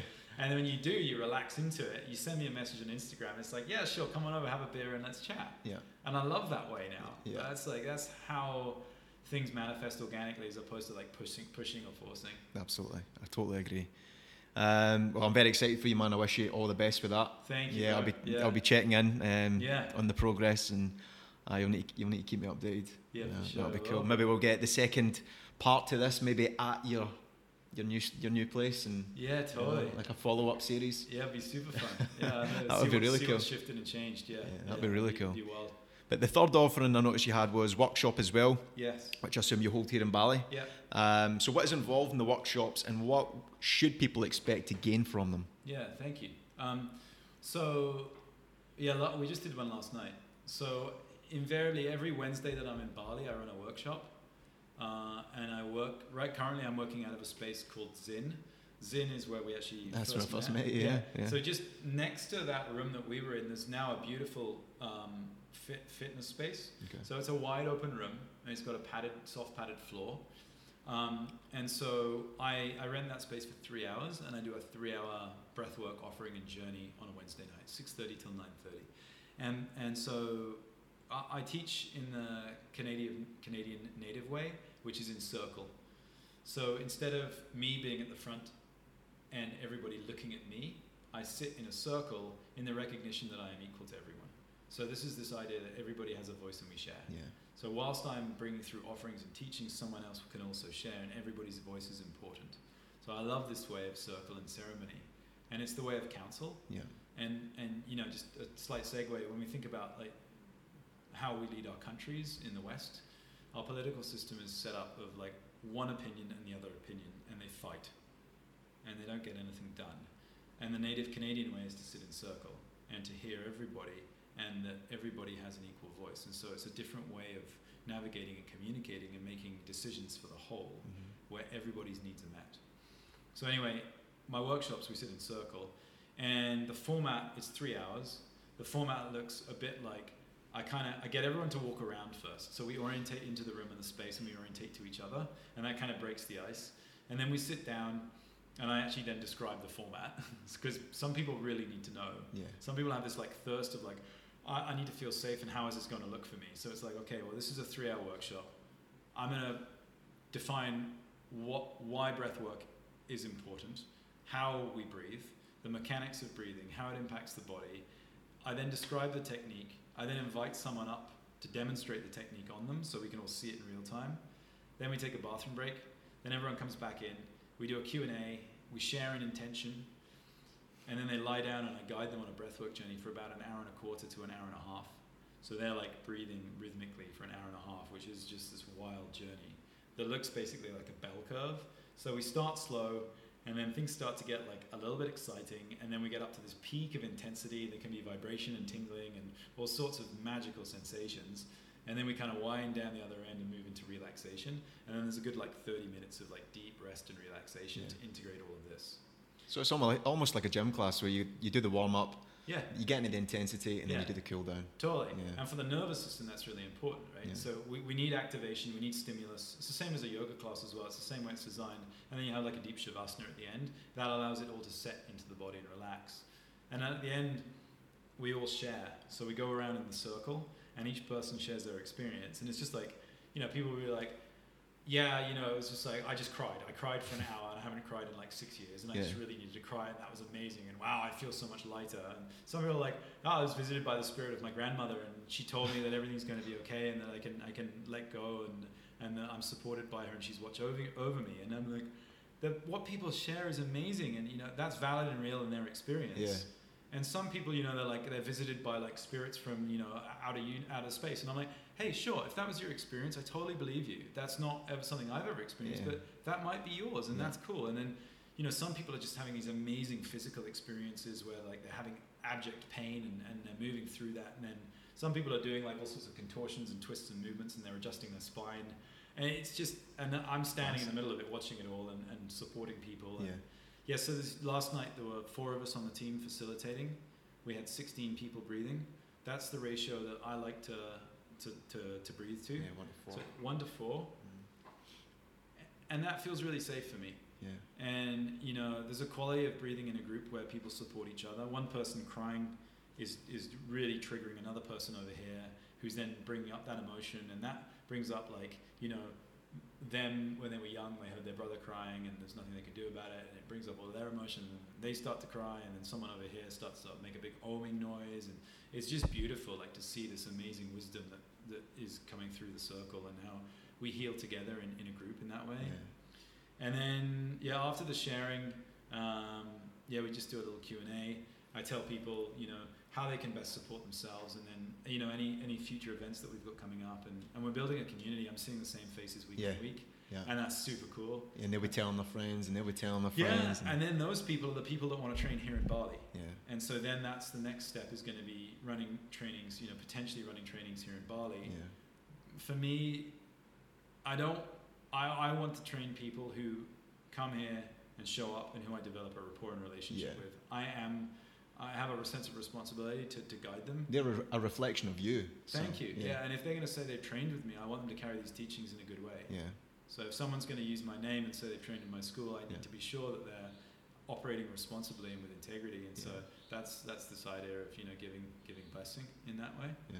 Um, and also like seeing that people are ready. Like I really want to support people in, Yeah. in moving into it. Like some people are fired up for this. And Yeah. like, yeah, okay, I can imagine. let's do this. But imagine your workshops are like the perfect way f- for anyone who just wants an introduction to it or a bite-sized version of it, or if anyone's skeptical of it, it's a great way to come along and you know oh, make a, an Yeah. informed judgment. You know. Yeah, exactly. And and that's the piece around it. It's like, here's the thing. Like, you know, like business marketing. Like it's all about the funnel, right? So it's like we have Facebook and Instagram ads.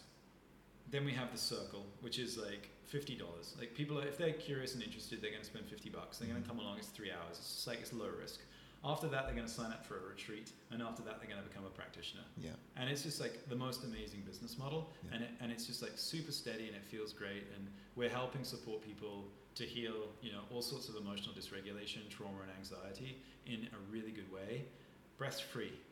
Like once you learn the technique, you've learned it for life. Yeah. I mean, it's just like ultimately to become a practitioner is like a one, it's a, a total one year, 400 hours, very inexpensive for the skill level that you have and what you can then practice in clinic, Yeah. and the rate of return's epic.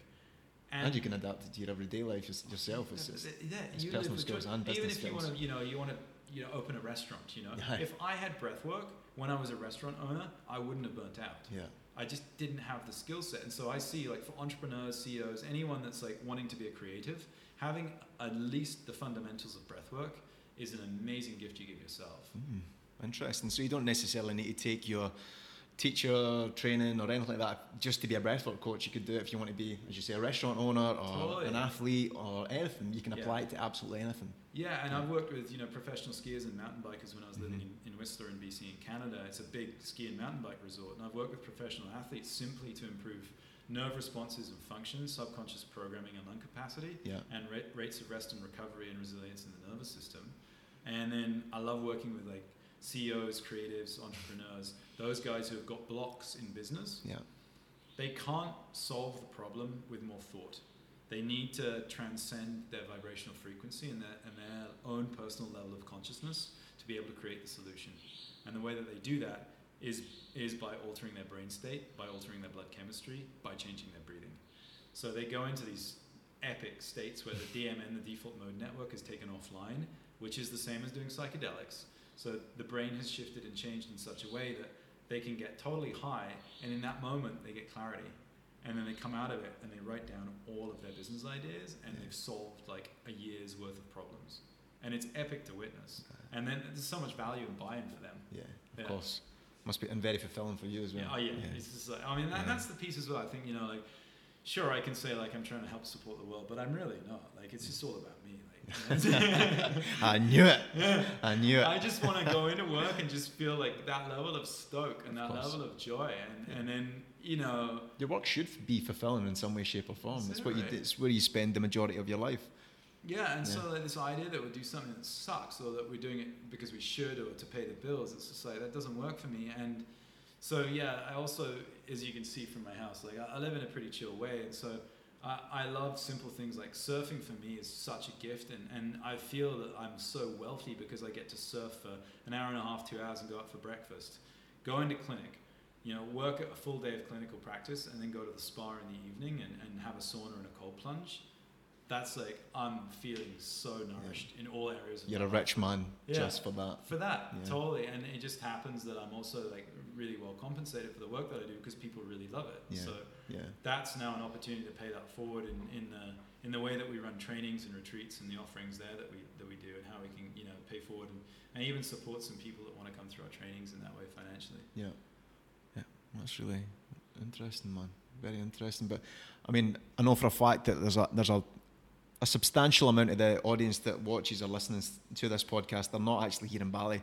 I mean, I've looked at the analytics. There's people in Malawi and all sorts that listen to this, which is really cool. But the largest part of the audience is usually between the US, but mostly um, the UK. Yeah. So obviously, not everyone in the UK will have access to Bali. Is there any resources online that you could point people towards to find out maybe a wee bit more about breathwork? Or Sure. yeah, So it's worth mentioning there's very different styles of breathwork. yeah, Um, and so some breathwork, there's some breathwork techniques out there that are kind of more like the yogic tradition of pranayamas. So they're like, they're prescribed. So it's like inhale for four, hold for four, exhale for four, hold for four. And that's called a box breath. And a box breath is a really regulating, calming breath. It's regulating the inhale, the hold, the exhale, and the hold at the bottom. And so we can build up from four to five to six to seven to eight. We can do inhale for eight. Anyway, it really calms and grounds and presences us. So that's a prescribed technique. The style of breathwork that I teach is is not using the conscious mind. So what we're doing is we're actually inviting a, a trance state. And so I never teach this in any other way than in one than in person. okay, So uh, I never recommend it to anybody okay. No, that's fair enough. Yeah, practice on that. Yeah. So if someone, so when we say like breath work, there's a variety of styles of breath work. Specifically, getting in touch with your breath is amazing. There's lots of different online platforms that are, that are fantastic, and I'll be building one later in the year specifically for some coaching of the breath. The technique that I'm talking about is called conscious connected breathing, CCB. Most practitioners will only ever teach it in person. That's kind of a vow that we've all made to ourselves to do it safely. the magic circle. Yeah, and there's a couple of people who do it online that I Yeah. can't endorse. Okay, Uh, I don't. Believe but that's good to know because Yes. be aware of false prophets. You know. Thank you. I don't Yeah. believe it's safe. Yeah. You know, it's like it, this is a this is an I I wouldn't attempt to guide someone on a on a psychedelic journey without being near them. Yeah. You know, it's like I wouldn't put on Skype. Uh, technology is amazing, but I wouldn't put on Skype or you know WhatsApp and then invite someone to take mushrooms and watch them go through all all Yeah. amazing amounts of misery Yeah. and sit on the other end of the of the camera and think that I can support them.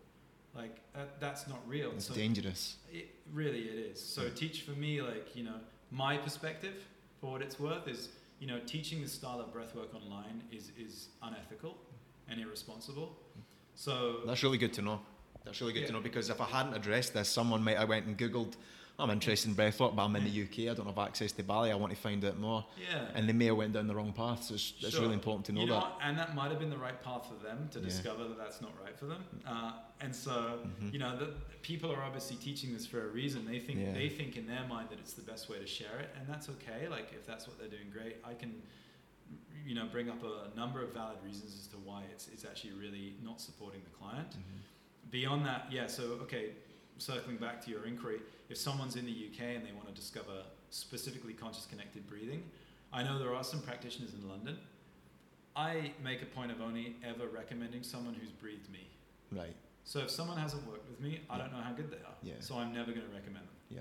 Okay. So that's it. So Yeah, no, that's I can enough. recommend like all of my team in Canada. Um, Again, your recommendations are a reflection of you. Your, you know, you. people who you teach are a reflection of you. Totally, and Yeah. so I, I fully endorse those people. When it comes to people in, in the UK who I haven't worked with, I don't know if there's any breath workers in the UK Yes. who want an endorsement. I have so many clients who are looking for breath work in London Yes. who are coming through Bali. So like, This is a perfect opportunity for someone who, who's maybe in the UK to come Yeah. and learn from you please. and then go back to the UK. Yeah. And similarly, any breath workers that are in the UK Yes. that you know want a plug or some endorsement or me to feed them clients who I've worked with here who have been exposed to what I do, Yeah. and if and if we're aligned enough, or any breath workers that are operating at a high level that want to up level and get to the next level of, of understanding the nervous system, Yeah. because I'm super super precise and clinical with my breath work. If anybody wants to learn that, like reach out, come over here, let's build a little course for you and maybe a couple of friends. Let's get everybody at a really high level and then and then let's continue to share these teachings in the best way that we can with in, with integrity. It's like the Bali Breathwork franchise. That's that's that's potential. so yeah, some some steps down the line Yeah. is um, I am working with uh, with the clinic I work in. We, we, we're starting to formulate this idea of building a, a, breathwork school here. Yeah. So that would be a custom facility. That's really Uh, exciting. And we would actually train Indonesians Yeah. alongside with foreigners. Um, and so that would be an opportunity to, I, I really believe in, so like, yeah, I grew up in the UK. My DNA, my heritage is all, is all English. I moved to Canada and I became a visitor to that land and it gave me a different perspective. And I recognized I was also a visitor to the UK, but I didn't realize. So I have this perspective that I'm always a visitor. yes. And in that way, I always tread lightly with respect to the people of that land. I don't have a right, I don't have an entitlement to anything, it's a gift. So when I'm here, I'm very mindful of how I'm operating in the community. So part of that is recognizing that, again, I'm a visitor to Bali and I feel that the welcome is huge from the locals here. And what I'd really like to do is create reciprocity. They've invited me in and welcomed me, and they're supporting me here. How can I support and return back to them? So part of that now is, is I have prayer. If there are any Balinese people here who are listening, Yes.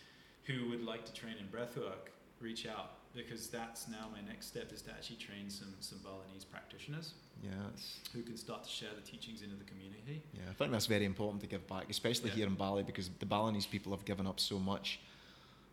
It's very important to be mindful of them and to give back. So that's that's Yeah. really important. Yeah, we're in a relationship with them, right? And Yeah. it's you know I recognize you know there's, there's so many teachings around white privilege, and you know I'm a, I'm a white male who grew up in a in a fairly affluent family and went to a private school, which was horrifically traumatic for the record, and we won't go there. But anyway, like that's the idea that I mean, like I have more than someone else, which is a total like fallacy Yeah. for a start. And but I do have a, a worldview and I have a lived experience that with that for me comes a sense of responsibility that I, I I know certain things about the human body and the human experience and my relationship to nature that I want to continue to live in, in a way that respects and honors that. Yeah, and part of that is how can I help support you know other people in awakening and awakening to the truth of how to live in harmony with self and other Yeah. and, and environment. So yeah, I'm really stoked to, to train some, some, some Balinese people in these teachings and then to integrate them into a clinic space where they can have, you know, a really good way to, to support people who are visiting this money, create a really good, a good income and support their families and then take these teachings into community and run community circles. And that's the way that we'll be able to sp- spread this teaching into community and then from community to community. Yeah. So creating these Balinese community leaders for breathwork is kind of my, my next step in the next kind of year. Oh, that's that's exciting. That's Yeah. really exciting, man. It's really cool to be to be able to give back to the people that you know have provided for you. So Yeah, as you say, being a visitor is Yeah, yeah they've made the the Balinese people ninety nine point nine nine nine percent of the time make us all feel very welcome. You know they're beautiful people, so that that will mean a lot to them as well. The fact that you Yeah. give them. You know, and you pay it forward with karma and stuff like that as well, Yeah, which is very important to the the Balinese people. They swear by karma as if it's a religion. So yeah, if you can get some good karma from the Balinese, then you're doing the right thing. Um, so the next point is being an expert of the mind, body, and soul. I am fascinated. What is your day-to-day routine in terms of the breath work? Like, what do you incorporate into your day-to-day routine? What would you not go without doing in terms of like when you wake up? Are there certain things that you must do or not do and stuff yeah, like totally. Thanks, bro. So like I used to be like, I used to be like uh, like protocol jail. It was just like I, I was so strict with myself. Yeah. And that was really needed to create healthy boundaries with myself and good good regulation of my systems. Um, so now I have a little bit more leniency with myself. I have a little bit more flexibility, and I have a little bit more kind of tolerance. So like my windows aren't like I can drink a beer and everything's fine. You know? Yeah. I'm not going to then go and like smash ten more. but there was a time where I didn't have that. I could Yeah. just stop at one, and so that was a, a deep learning as an example. So uh, yeah, my daily rituals right now. A work day is pretty structured. So um, depending on if the surf. So my, my morning ritual is usually I'll, I'll get up at 6 a.m. and the first hour of my day is mine in as much as like I'll spend one hour doing breath work. So that's either breath work or movement. I have a variety of different protocols in the morning. So it might be my qigong m- movement rituals. And it might be just focused breath. So that's going to be like uh, I'll, I'll do like a breath of fire or like you know just a, a certain movement of breath that's going to regulate my system. So I have a one hour breath routine. And if I'm in clinic and I'm not surfing, that's what I'm going to do. So 6 a.m. I'll wake up. I'll either go surfing for like an hour and a half in the morning, first thing, empty stomach on like a liter of water, and then I'll have breakfast, and then I'll check my emails and be in the clinic at 9 a.m. I work 9 until 12:30.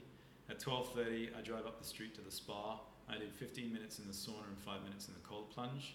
I then eat a vegetarian meal that's super light, and then I do 10 minutes of conscious connected breathing in my clinic room, and then I have another client at 1.30. So that's my one hour lunch break.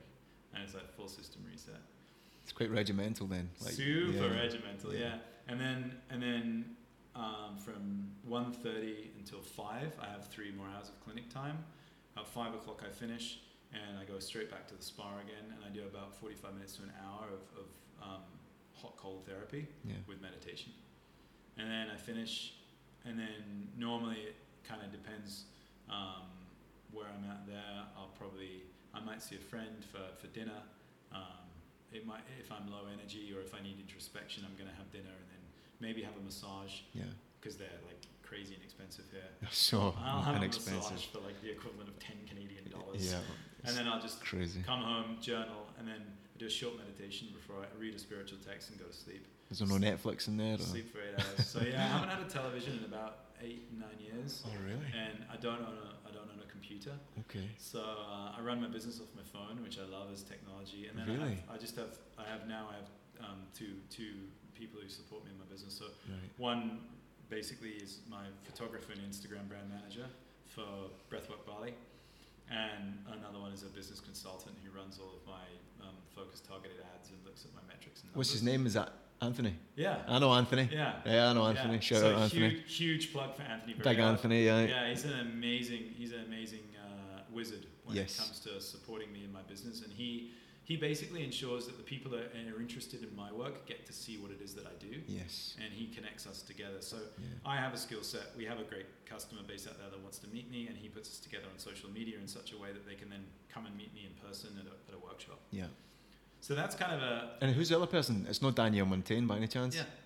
There you go. I know everyone here. I know what they say plug it. to Danielle Montaigne. Yeah. So those two, those two are, are rad, and, and I, I met them both early in all of our Bali experiences, and we're growing, we're growing Breathwork Bali together, um, and uh, they've been, they've been amazing. If anybody Yeah. wants, uh, like, if anyone's Bali based and wants a, a just a rad social media marketer, Danielle Montaigne's amazing for Yeah, content. she's a good person. And then Anthony gets the content in front of the people that want to see it and need to see Yeah. it.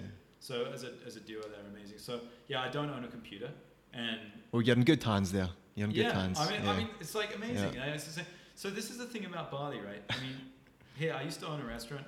I love to cook. I haven't cooked in four months, and that's like unheard of. I've eaten every single meal out, and the reason is it just does not make sense for me to cook here. Yeah, it's, it's cheaper to eat out, and the food, the standard of the food here is just And- and incredible. that's just it. So Yeah. it frees up probably an hour and a half of my day Mhm. to do other things, and it's the same with Netflix. Like No I don't interest. watch Netflix. It's No. just like no. I mean, like I'll I'll speed read books. Like I usually read like a book a week. So uh, I mean, like and yeah, that's been an amazing process. But there's just things I would prefer to do. You know, like hearing people's stories. Like there's so many fascinating Yeah. people in Bali, and like I'm bumping into them all the time. And I'm just like I'm not like going to Amo Spa and sitting in the sauna and talking to some of the people in there. Is that your Netflix? Yeah. and I'm like, yeah, and it's amazing the people I meet. They're just Yeah. fascinating individuals that are doing such such awesome things. Yeah, everyone's got a story here. I must admit. It's unreal, Yeah. eh? So Yeah. for me, yeah, that's kind of it. So those are my protocols on my days that I, I work. uh, and then on my days off, um, I generally Sunday I won't schedule anything, hmm and I just keep it wide open, and I need that. It's like a buffer of like if even if I scheduled anything, I feel like I've got something to do, Yeah. and it's like the not doing is essential. Monday, uh, yeah, like maybe see some friends, cruise, just chill. Maybe go on a little surf trip, jump on the scooter, rip off it, you know, and, and just spontaneity as well. And then Tuesday at 6 a.m. I have a conference call with my business partners, Jen and Carmen in Canada for the school. Okay. So we do that every Tuesday, and then I usually do some business development on Tuesday. So I, I have three days off a week, but the Tuesday is about business development. Okay. Is that like ref- reflecting on what's happening and Yeah, putting some plans totally. attack? Just like di- direction for that, and Yeah. like you know the to-do list, following up on emails, like any sort of like client client follow-ups that I need to do. If someone's reached out, someone needs some support, Mhm. I'll generate some Facebook posts. Maybe I'll write a blog. You know, I'll think about you know just what's going on in life and the direction that we're headed. What Yeah. were some big wins? What do I need to do better for the following week? Yeah, that's those sort of that taking a full day to do that. And Yeah. this is the thing, like as a practitioner in this work, having a five-day work week doesn't work. For me, what I recognize is I can do four days of, of the clinical work, and then I need a day for all the other stuff, Yeah.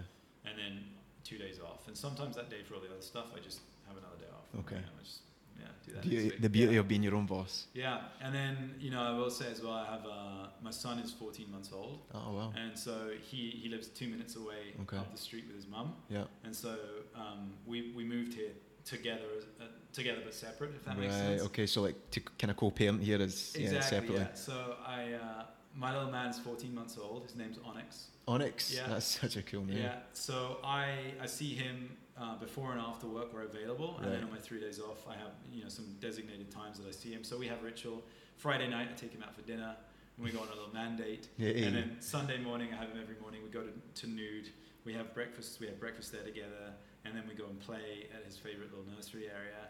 And so those are like, I love ritual and tradition, so I built those in. And then Monday and Tuesday we have our little routines as well. Right. We usually meet some friends for lunch, and he gets to hang out, and, Yeah. and that's that. Yeah, Living so- his best life. yeah, Yeah. and it's I mean that's just been such a he's just you know such a huge teacher for me Yeah. his wisdom. Like he has none of the bullshit that you know I was taught through the culture or Yeah. through the impressioning or imprinting. Oh, he's going to have such a an incredible upbringing here, with such a diverse culture, Yeah. with all these. You go down the yoga route or fitness route or you oh, know Oh, can totally. anything here. Yeah. You know. Yeah, and I'm really blessed. Like his, his you know, it, Jess, his mum is amazing at Yeah. taking good care of him. She's a she's a yoga teacher. She's a yoga teacher trainer. Uh, and so yeah, he's growing up in this environment where he's got these two houses that he lives between, and you know he's exposed to the beach. And the Indonesians are so friendly and always Yeah. smiling, so there's that facial. They love children as well. Yeah, they're yeah. amazing. yeah. I'll go out for dinner and you know I'm eating, and then one of them will come over and like Yeah. they'll take him around, and I'll look up and he'll be in the kitchen, hanging out, like looking Cooking around. like, he, because of that, his way is so smiley. He's really friendly. He's really engaged. He's looking at everything. He's, he says hello. 14 months old. He's saying hello. He says minum, which is the Bahasa word for, for water. He says pagi. He Right. says good morning in Bahasa. So Yeah. he's, he will go out for breakfast and he'll be like pagi, and waving at everyone, and it's just like he's already learning like probably more Indonesian than I am, which is which is tragic for myself and epic for him. Yeah, he can teach you when he gets a wee bit older. Exa- and he Yeah, will for sure. I'm gonna have to like brush it up. That's he's- really special that you've that you've got your family here as well. You've got your son who you can expose to this lifestyle and you know pass on your legacy. You know, gives you a pur- another purpose. You've got many Thank you. purposes, but it gives you Yeah. a real big purpose in, in having your son here. Yeah, my Yeah. my my biggest intention with him is to is to allow him to do what he wants to, Yeah, and really listen to like his soul's calling yeah, and what it is that that is passionate. He is passionate about, and Mhm. you know, I mean, it could be that he becomes a you know like a, a stockbroker. I don't know what. Like he might. Who knows what But he's he does do. whatever he wants He might do. be an artist. He might Yeah. be you know whatever it is. He might be a musician. As long as he's not hurting anyone. As long as he's got I mean, respect yeah, and- yeah, all that kind of and stuff. I, I just really want him to follow his passion, and like we Yeah. spoke about, like do what he loves Yeah, and, and do that and, and, and just be devoted and, and dedicated to that and really love that and then as long as he's doing that and he's enjoying it uh, you know and he's he's obviously self-sufficient and sovereign then that's that's all I can ask you know Would you have just a quick question? Would you have wanted the same things for him back in the restaurant days before the breath work? Would you have had that such that that willingness for him to go and do what he wants to do and, and expose himself to the world? Or do you feel that having a child Yeah. later in life with this different mindset is allowing you to give him better tools to be a better person ultimately? yeah thank you bro I think the essence really is I had so much trauma Yeah. myself from my childhood from a variety of different injuries and accidents from t- a bunch of poor patterns of relating in relationship that I had and that my partners had. And ultimately, I wouldn't have known how to support and relate to him. And, and so I think Yeah. as I did my own healing work, my own deep healing work, Yeah. it's allowed me to show up as the father that I, I wanted Yeah. You, and, yeah. that, and that I actually want him to have. Yeah. And so it's actually part of my greatest mission is to live with integrity and to live with my own truth so that I can show him the way. Yeah. And uh, yeah, and so I think that's that's probably like the deepest, you know, because he learns by watching me. Yeah. And he's, he's learning everything, so he's going to pick up on my shitty habits. So what I have to do to be a good dad is to be a good human. Yeah. And so uh, you know, just like he, he's really a mirror, and I have Yeah. to be reminded of that. So It's just something I've been thinking because I don't have any children, yeah, but it's just something I've been thinking about a lot recently because I'm 34, my partner's 34. So obviously it's, it's something you talk about naturally. yeah, But I always think if I was to have had a child 10 years ago, the person that I was 10 years ago and the person that I am now are two completely different people. Oh, right. And I, it's like you, I was going through a lot of traumas Yeah. back then and, and recently. And I just feel like now more than ever, if I was to have a child now and, and bring it up opposed to 10 years ago, they will get such a better way of life, a better teaching, a better understanding, you know. So it's just something I've been conscious of. So I was just interested to know your opinion on that, you know. Yeah, I love Yeah. that. I, I, definitely agree with what you're saying there. Yeah. You know, just like those lived experiences that you've shared, like it, Yeah. it gives us a, a more of a grounded way to parent from. Yeah. Um, and then there's that tipping point of just energetics. It's just like maintaining our own health Mhm. to ensure that we can be vibrant and energetic with our children. And so, you know, and I know if I'm continuing to surf and practice my yoga, qigong, and breath work, I'm going to be able to stay vibrant and, and keep up with him for a few years Yeah. and then like have that beautiful moment where you know I see him, which is like you know really my dream is I see him like surpassing me physically and, and also you know mentally, emotionally, spiritually. Like he's gonna have a greater level of awareness. Yeah. It's my prayer that he grows up, you know, not having to heal from his childhood, Yeah. which is you know what a lot of us have had to do growing up in the era that I grew up in, with the education system we had. So yeah, I think I think it's great. I think the sweet spot for me, you know, I had it when I was 38 Yeah. um, 39 now, and that felt like a really good time for me.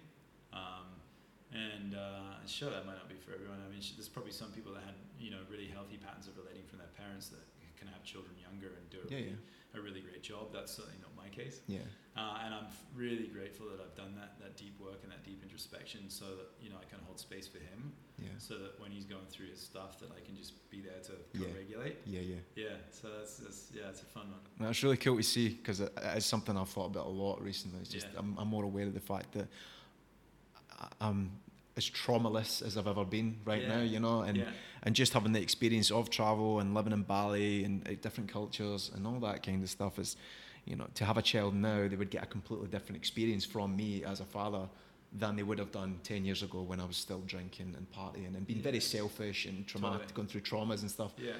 So uh, it's cool to hear it from the, the horse's mouth, Yeah, you know, yeah. to hear so somebody's quality- lived it. Yeah. Thank you. And Yeah. there's a, I mean, two things. Like, I've just bought you at least four or five years. Yes, Just like, ah, oh, thank you. Thank you. and the next piece is like, I- I've never, like, w- when I saw my son, it shit got real. It was Yeah. just like, I need to have a deeper quality of self responsibility now because there's a dependent. Yeah. And there's a dependent in a totally different way Yeah. and I need to support him. And so that made me get serious about my own life. That meant, you know, doubling down on certain protocols and ensuring that business was flowing really well and. You know, making sure that I could support him. The foundation. Yeah, Building that Yeah, foundation yeah. strong. totally. And, and, and part of that isn't just monetarily, part of that's also like my time. Yeah. How do I structure my business and my life in such a way that I can see him more and spend more time with him and not be, you know, that the, the dad that's nine to five with two weeks of vacation. Yeah. Like I want to have like months off with my son Yeah. and create these amazing experiences. Like I want to go on Road you know- trips. Yeah, uh, that I mean that's what I'm so pumped on. Yeah, yeah. Taking him camping and exploring Bali and you know going hikes up, Up in the mountains. and, Yeah, uh, that'd be and so that's cool. like watching, watching his wonder Yeah. has reminded me of how amazing everything is. And there's like this childlike curiosity where he picks up a spoon and water and looks at it and plays with it, and he's just like amazed. Yeah. And I, I've loved that reminder of how amazing this human experience really is. Yeah. and it's just it's given me a whole new lease on life. Yeah, that's beautiful, man. Yeah. That's absolutely beautiful. Um, right before we start to round things up, I'm just wanting to ask, like, what do you think the future is for breathwork? Because obviously it's still a relatively new thing Yeah. in, in the mainstream market. Yeah. Um, you've got gyms, you've got yoga coming through Yeah. strong now. Um, Yeah. In terms of breathwork, where do you see that, and how where do you see the future going for it? Yeah, explosive. Yeah. Yeah, honestly, like we're on a, I, I, I see it in certain communities starting to expand rapidly and Yeah. massively, but like it's going to explode. Um, you know, it's, it's been, it's starting to pop up in a couple of more influential people's lives. And so I can see that like people, it's just the power, like people understand Yeah. the power of it and Yeah. it's immediate. Like you're like, no one comes out of a breathwork session and says, yeah, that was all right. It's like if someone comes in for a two hour one-on-one with me, I will probably say somewhere, it would be amazing to run a poll on this, but somewhere in the region of 80% say it's one of the most meaningful experiences of their life. Mm-hmm. And then they're just like, wow, what was that? So yeah, it's, it's exploding. Um, and then like when I, when I look at the numbers on it, is there's that quality of like the RAS, which is the reticular activation system. If I say red car, all you see is red cars. Yeah. So all I talk about is breath work. So I see breath you work see everywhere. everywhere, It's like yeah, a- yeah, yeah. Now what's the reality? It's like people Yeah. are like, what are you talking about? So I'm really mindful of like, okay, how much of this is my lens and how much of this is the truth? But what I am seeing is more and more people are awakening up to it, Yeah. and more and there's more and more interest, and it's like it's proliferation. People are like, oh yeah, you're the fourth person that I've heard about, and here in Bali, it's crazy. I'll I'll sit somewhere with like a breathwork Bali shirt on, and someone will come over to me and like, are you are you that guy that Edward that guy does the breathwork? Yeah, yeah. And I'm like, yeah. And Canggu's a small community, right? And you're a pretty tall dude with Yeah. blonde hair, yeah, and you know, totally. My uh, last name's Dangerfield. Like Dangerfield. that. Yeah, aye. But like you know, you know Danielle and Anthony, right? Yeah. And they're on my team, and it's just like, well, so like people are going to meet me. So there's also that quality of here where it's just like a vortex of Yeah. whirring energy, and people are coming in and having an experience. They're coming to a workshop, they're sharing. So then what I love is they're going out into the world. So this is like an incubator for ideas, and um, yeah. So I see the future of breathwork. Like it's free. Yeah. It's super stabilizing. Yeah. It's an amazing technology. And Everyone has access to it. Yeah. Everyone has breath. Everyone has breath. Yeah. It's five. It's a five thousand plus year old tradition. It it comes from multi different, multiple different traditions, and uh, and you know when taught and held in a really good and safe way, it is fantastic for regulation of like the nervous system and healing trauma. So yeah, it's, it's an exciting time. I'm excited Yeah. for you, man. Yeah.